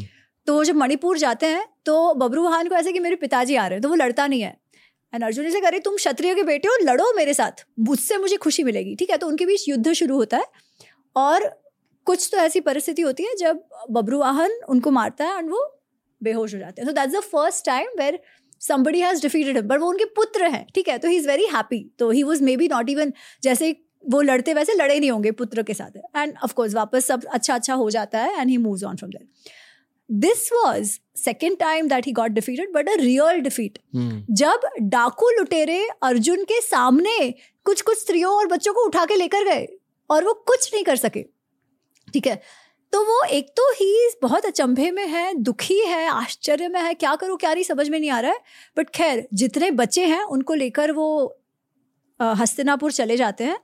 और आ, इनका जो आ, आ, पौत्र है। कृष्ण का बेटे का बेटा, उसको वो लोग इंद्रप्रस्थ दे देते हैं।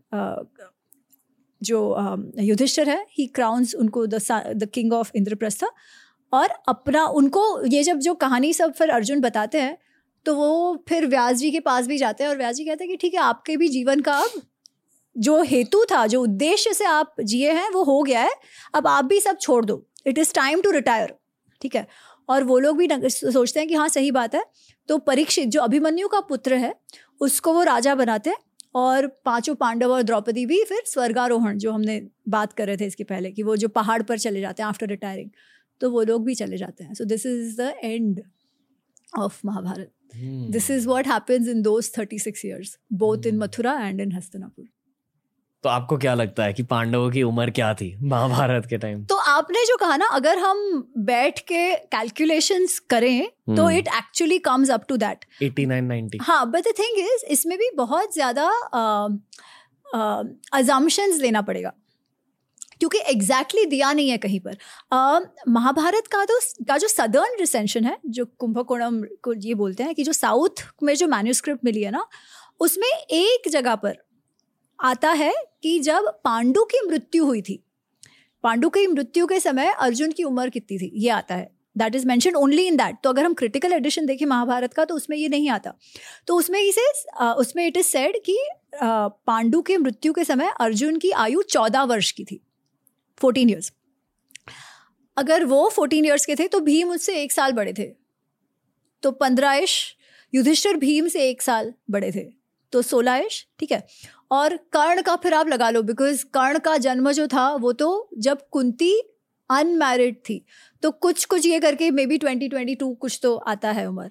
हम्म। भीम और दुर्योधन एक उम्र के थे तो वो भी पंद्रह पंद्रह कृष्ण और अर्जुन एक उम्र के थे। So then so based on this one data point आप बहुत सारे एक्स्ट्रापोलेशन कर सकते हो। hmm. अच्छा अब बीच का वी डोंट नो कितने वर्ष जाते हैं। पर वी नो कि जो लाक्षाग्रह का जो इंसिडेंट हुआ वो होने होने और उनका जो तब वो अज्ञातवास में रहे थे बाहर नहीं आए थे तब एक साल एट ओवर अ ईयर उनको था वो लाक्षाग्रह के बाद वो जो द्रौपदी के विवाह के टाइम तक जो बाहर आते हैं तभी अराउंड एक वर्ष हुआ है hmm. फिर वी डोंट नो कितना टाइम हुआ बट वी नो कि एटलीस्ट बारह साल तो थे बिकॉज़ अर्जुन जो है वो बारह साल के वनवास पे वापस चला गया था Hmm. जब वो इंद्रप्रस्थ में रह रहे हैं बट तब राजसूय यज्ञ वगैरह भी हुआ था तो we can take some assumptions वगैरह वगैरह और on the higher side about I think Arjun Krishna की उम्र अराउंड एट्टी इश आती है। But as I said it is still with a lot of assumptions मैं ऐसे ठोक के नहीं कह सकती कि इतनी उम्र हुई होगी। I don't know it could range anywhere from like fifty to eighty जब आप इस युद्ध को विजुअलाइज कर रहे हो खुद के लिए तो आपके आँखों में क्या अर्जुन और बी आर चोपड़ा वाले अर्जुन हाँ. की उम्र के हैं या एक बूढ़े इंसान है नहीं अर्जुन आई थिंक वो बी आर चोपड़ा वाली महाभारत का इतना ज़्यादा इमेज है कि वो नीतीश भारद्वाज ही कृष्ण दिखते हैं और hmm. अर्जुन अर्जुन दिखते हैं hmm. ओके वैसे आपसे बहुत सारी बातें करनी है महाभारत के बारे में पर मुझे पता है कि ये वाला एपिसोड बहुत ज़्यादा हैवी बन चुका है इसलिए यहाँ इस एपिसोड को कट करना पड़ेगा एंड करना पड़ेगा एक आखिरी सवाल है आपके लिए। लेगेसी ऑफ़ महाभारत क्या है? यानी कि आज के ज़माने में 2022 में हम महाभारत की इतनी सारी बातें कर रहे हैं ब्रेक डाउन कर रहे हैं। ये कुछ पाँच हज़ार साल पहले हुआ था। तो ये लेगेसी इतनी देर तक ज़िंदा रही है। आ, इंटरनेट के बिना इलेक्ट्रिसिटी के बिना एट्सेट्रा एट्सेट्रा और अब इंटरनेट इलेक्ट्रिसिटी के आने के बाद पॉडकास्टर्स बात कर रहे हैं। हाई लेवल कैमरा गियर के साथ माइक्स के साथ. मतलब क्या है लेगेसी क्या ये कलयुग का एक मैनुअल है आपके अनुसार? क्या ये योगा का एक मैनुअल है? क्या भगवत गीता सिर्फ़ है एक महाभारत की लेगेसी गिवन दैट हम अभी भी बात कर रहे हैं महाभारत का तो पूरा महाभारत ही मैनुअल है है ना? जो आपने प्रश्न से शुरुआत की थी कि महाभारत क्या है और मैंने कहा okay. था इतिहास है। Hmm. इतिहास क्या है? हमें हमारे जो चतुर्विध पुरुषार्थ है धर्म अर्थ काम मोक्ष वो कैसे जिए वो बताता है। अच्छा अब हम अलग अलग युगों की बात करते हैं पर आज भी जितने कैरेक्टर्स हैं हम उनसे रिलेट कर पाते हैं। उसका अर्थ क्या कि युग कुछ भी रहा हो जो हमारी साइकोलॉजी है जो हमारी आवश्यकताएँ हैं हम जैसे रिएक्ट करते हैं जैसे धर्म संकट से पसार होते हैं वो तब भी वही था आज भी वही है। इसीलिए इनफैक्ट ये महाभारत में ही आता है शुरुआत में। इट सेज कि धर्म अर्थ काम मोक्षण, यत यह अस्ति तद अन्यत्र, यत यह ना, न अस्ति, न कष्ट न कुत्रचित। कि सारा ये जो धर्म अर्थ काम मोक्ष रिलेटेड जो भी एस्पेक्ट्स हैं, जो भी महाभारत में कवर हुआ है कि लोगों की साइकोलॉजीज लोगों के बिहेवियर्स काम क्रोध, लोभ, मोह, मद, मात्सर्य में भर के लोग जो कार्य करते हैं, जो भी मैसेजेस हैं जो भी कुछ हमें महाभारत में देखने मिलता है वो हमें और भी कहीं मिलेगा। पर जो महाभारत में नहीं है वो और कहीं पर भी नहीं है। That is the legacy of Mahabharata कि आज भी it is able to help us आज भी हमारे जीवन को गाइड करने के लिए वो उतना ही रेलिवेंट है। hmm. उसके मैसेजेस आज भी हमारे जीवन में अगर हम उतार पाए तो और भगवत गीता तो ऑफकोर्स है बट भगवत गीता का जो मैसेज है वो एक्चुअली महाभारत के द्वारा we see it in practice या अगर वो ना करो तो क्या होता है? hmm. दोनों तरीके से। तो भगवत गीता तो है ही बट ओवरऑल पूरा महाभारत ही वो लेगेसी है। Podcasting hmm. से मैंने ये सीखा है कि बहुत सारे लोग अटेम्प्ट करेंगे महाभारत को uh, फिर से बताने के लिए रीटेलिंग करने के लिए आई होप कि एक दिन एक बहुत बढ़िया रीटेलिंग हो Game of Throne style modern पर उस दिन के लिए काफ़ी ज़्यादा समय बचा और तब तक सिर्फ़ पॉडकास्ट से लोग शायद महाभारत के बारे में सीख सकेंगे पुस्तकें भी हैं अब तो okay. है ना lot of fiction has happened but that's the whole point कि अगर हम फिक्शन से लेसन लेना चाहेंगे तो कहीं हम गलत जा सकते हैं hmm. अगर हमको महाभारत का जो कार्य है जो सीख हमें लेनी है वो सही से लेनी होगी तो महाभारत को महाभारत के रूप में जानना होगा जिसके लिए we have the original Mahabharata and we also have Mahabharata Unravelled आपने आपने एक बहुत बढ़िया किताब लिखी है। Highly recommend everyone check it out उसे लिंक किया है नीचे। अमी गनात्रा एक और बढ़िया पॉडकास्ट के लिए धन्यवाद। बहुत बहुत आभार। जय श्री कृष्ण। जय श्री कृष्ण। ये था हमारा कृष्णा स्पेशल या हमारा महाभारत स्पेशल या सिर्फ़ हमारा योगा स्पेशल मुझे नहीं पता क्योंकि तीन टॉपिक्स एक साथ कर लिए। थैंक यू दोस्तों। Thank you Ami Ganatra thank you कैसा लगा एपिसोड मुझे पता आपको मस्त लगा बिकॉज़ इट्स अमीगा नात्रा हमें ये बताइए कि इस देवी के साथ आपको और किन टॉपिक्स के बारे में सीखना है? बताइए बताइए। कमेंट कीजिए नीचे। टीआरएस हिंदी को अपने दोस्तों के साथ शेयर कीजिए। अपने फैमिली के साथ देखिए और साथ में सीखते जाइए ग्रो करते जाइए और next format of human evolution तक छलांग मारिए हमारे साथ। टीआरएस हिंदी बहुत ही जल्द लौट के आएगा। रिमेंबर हमारे इंस्टाग्राम पेज पर हमें फॉलो कीजिए। हिंदी इंस्टाग्राम पेज है दोस्तों। बहुत बढ़िया कंटेंट होता है उस पर भी बिल्कुल इस पॉडकास्ट की तरह। नमस्ते, जय Hind. Lots of love to you all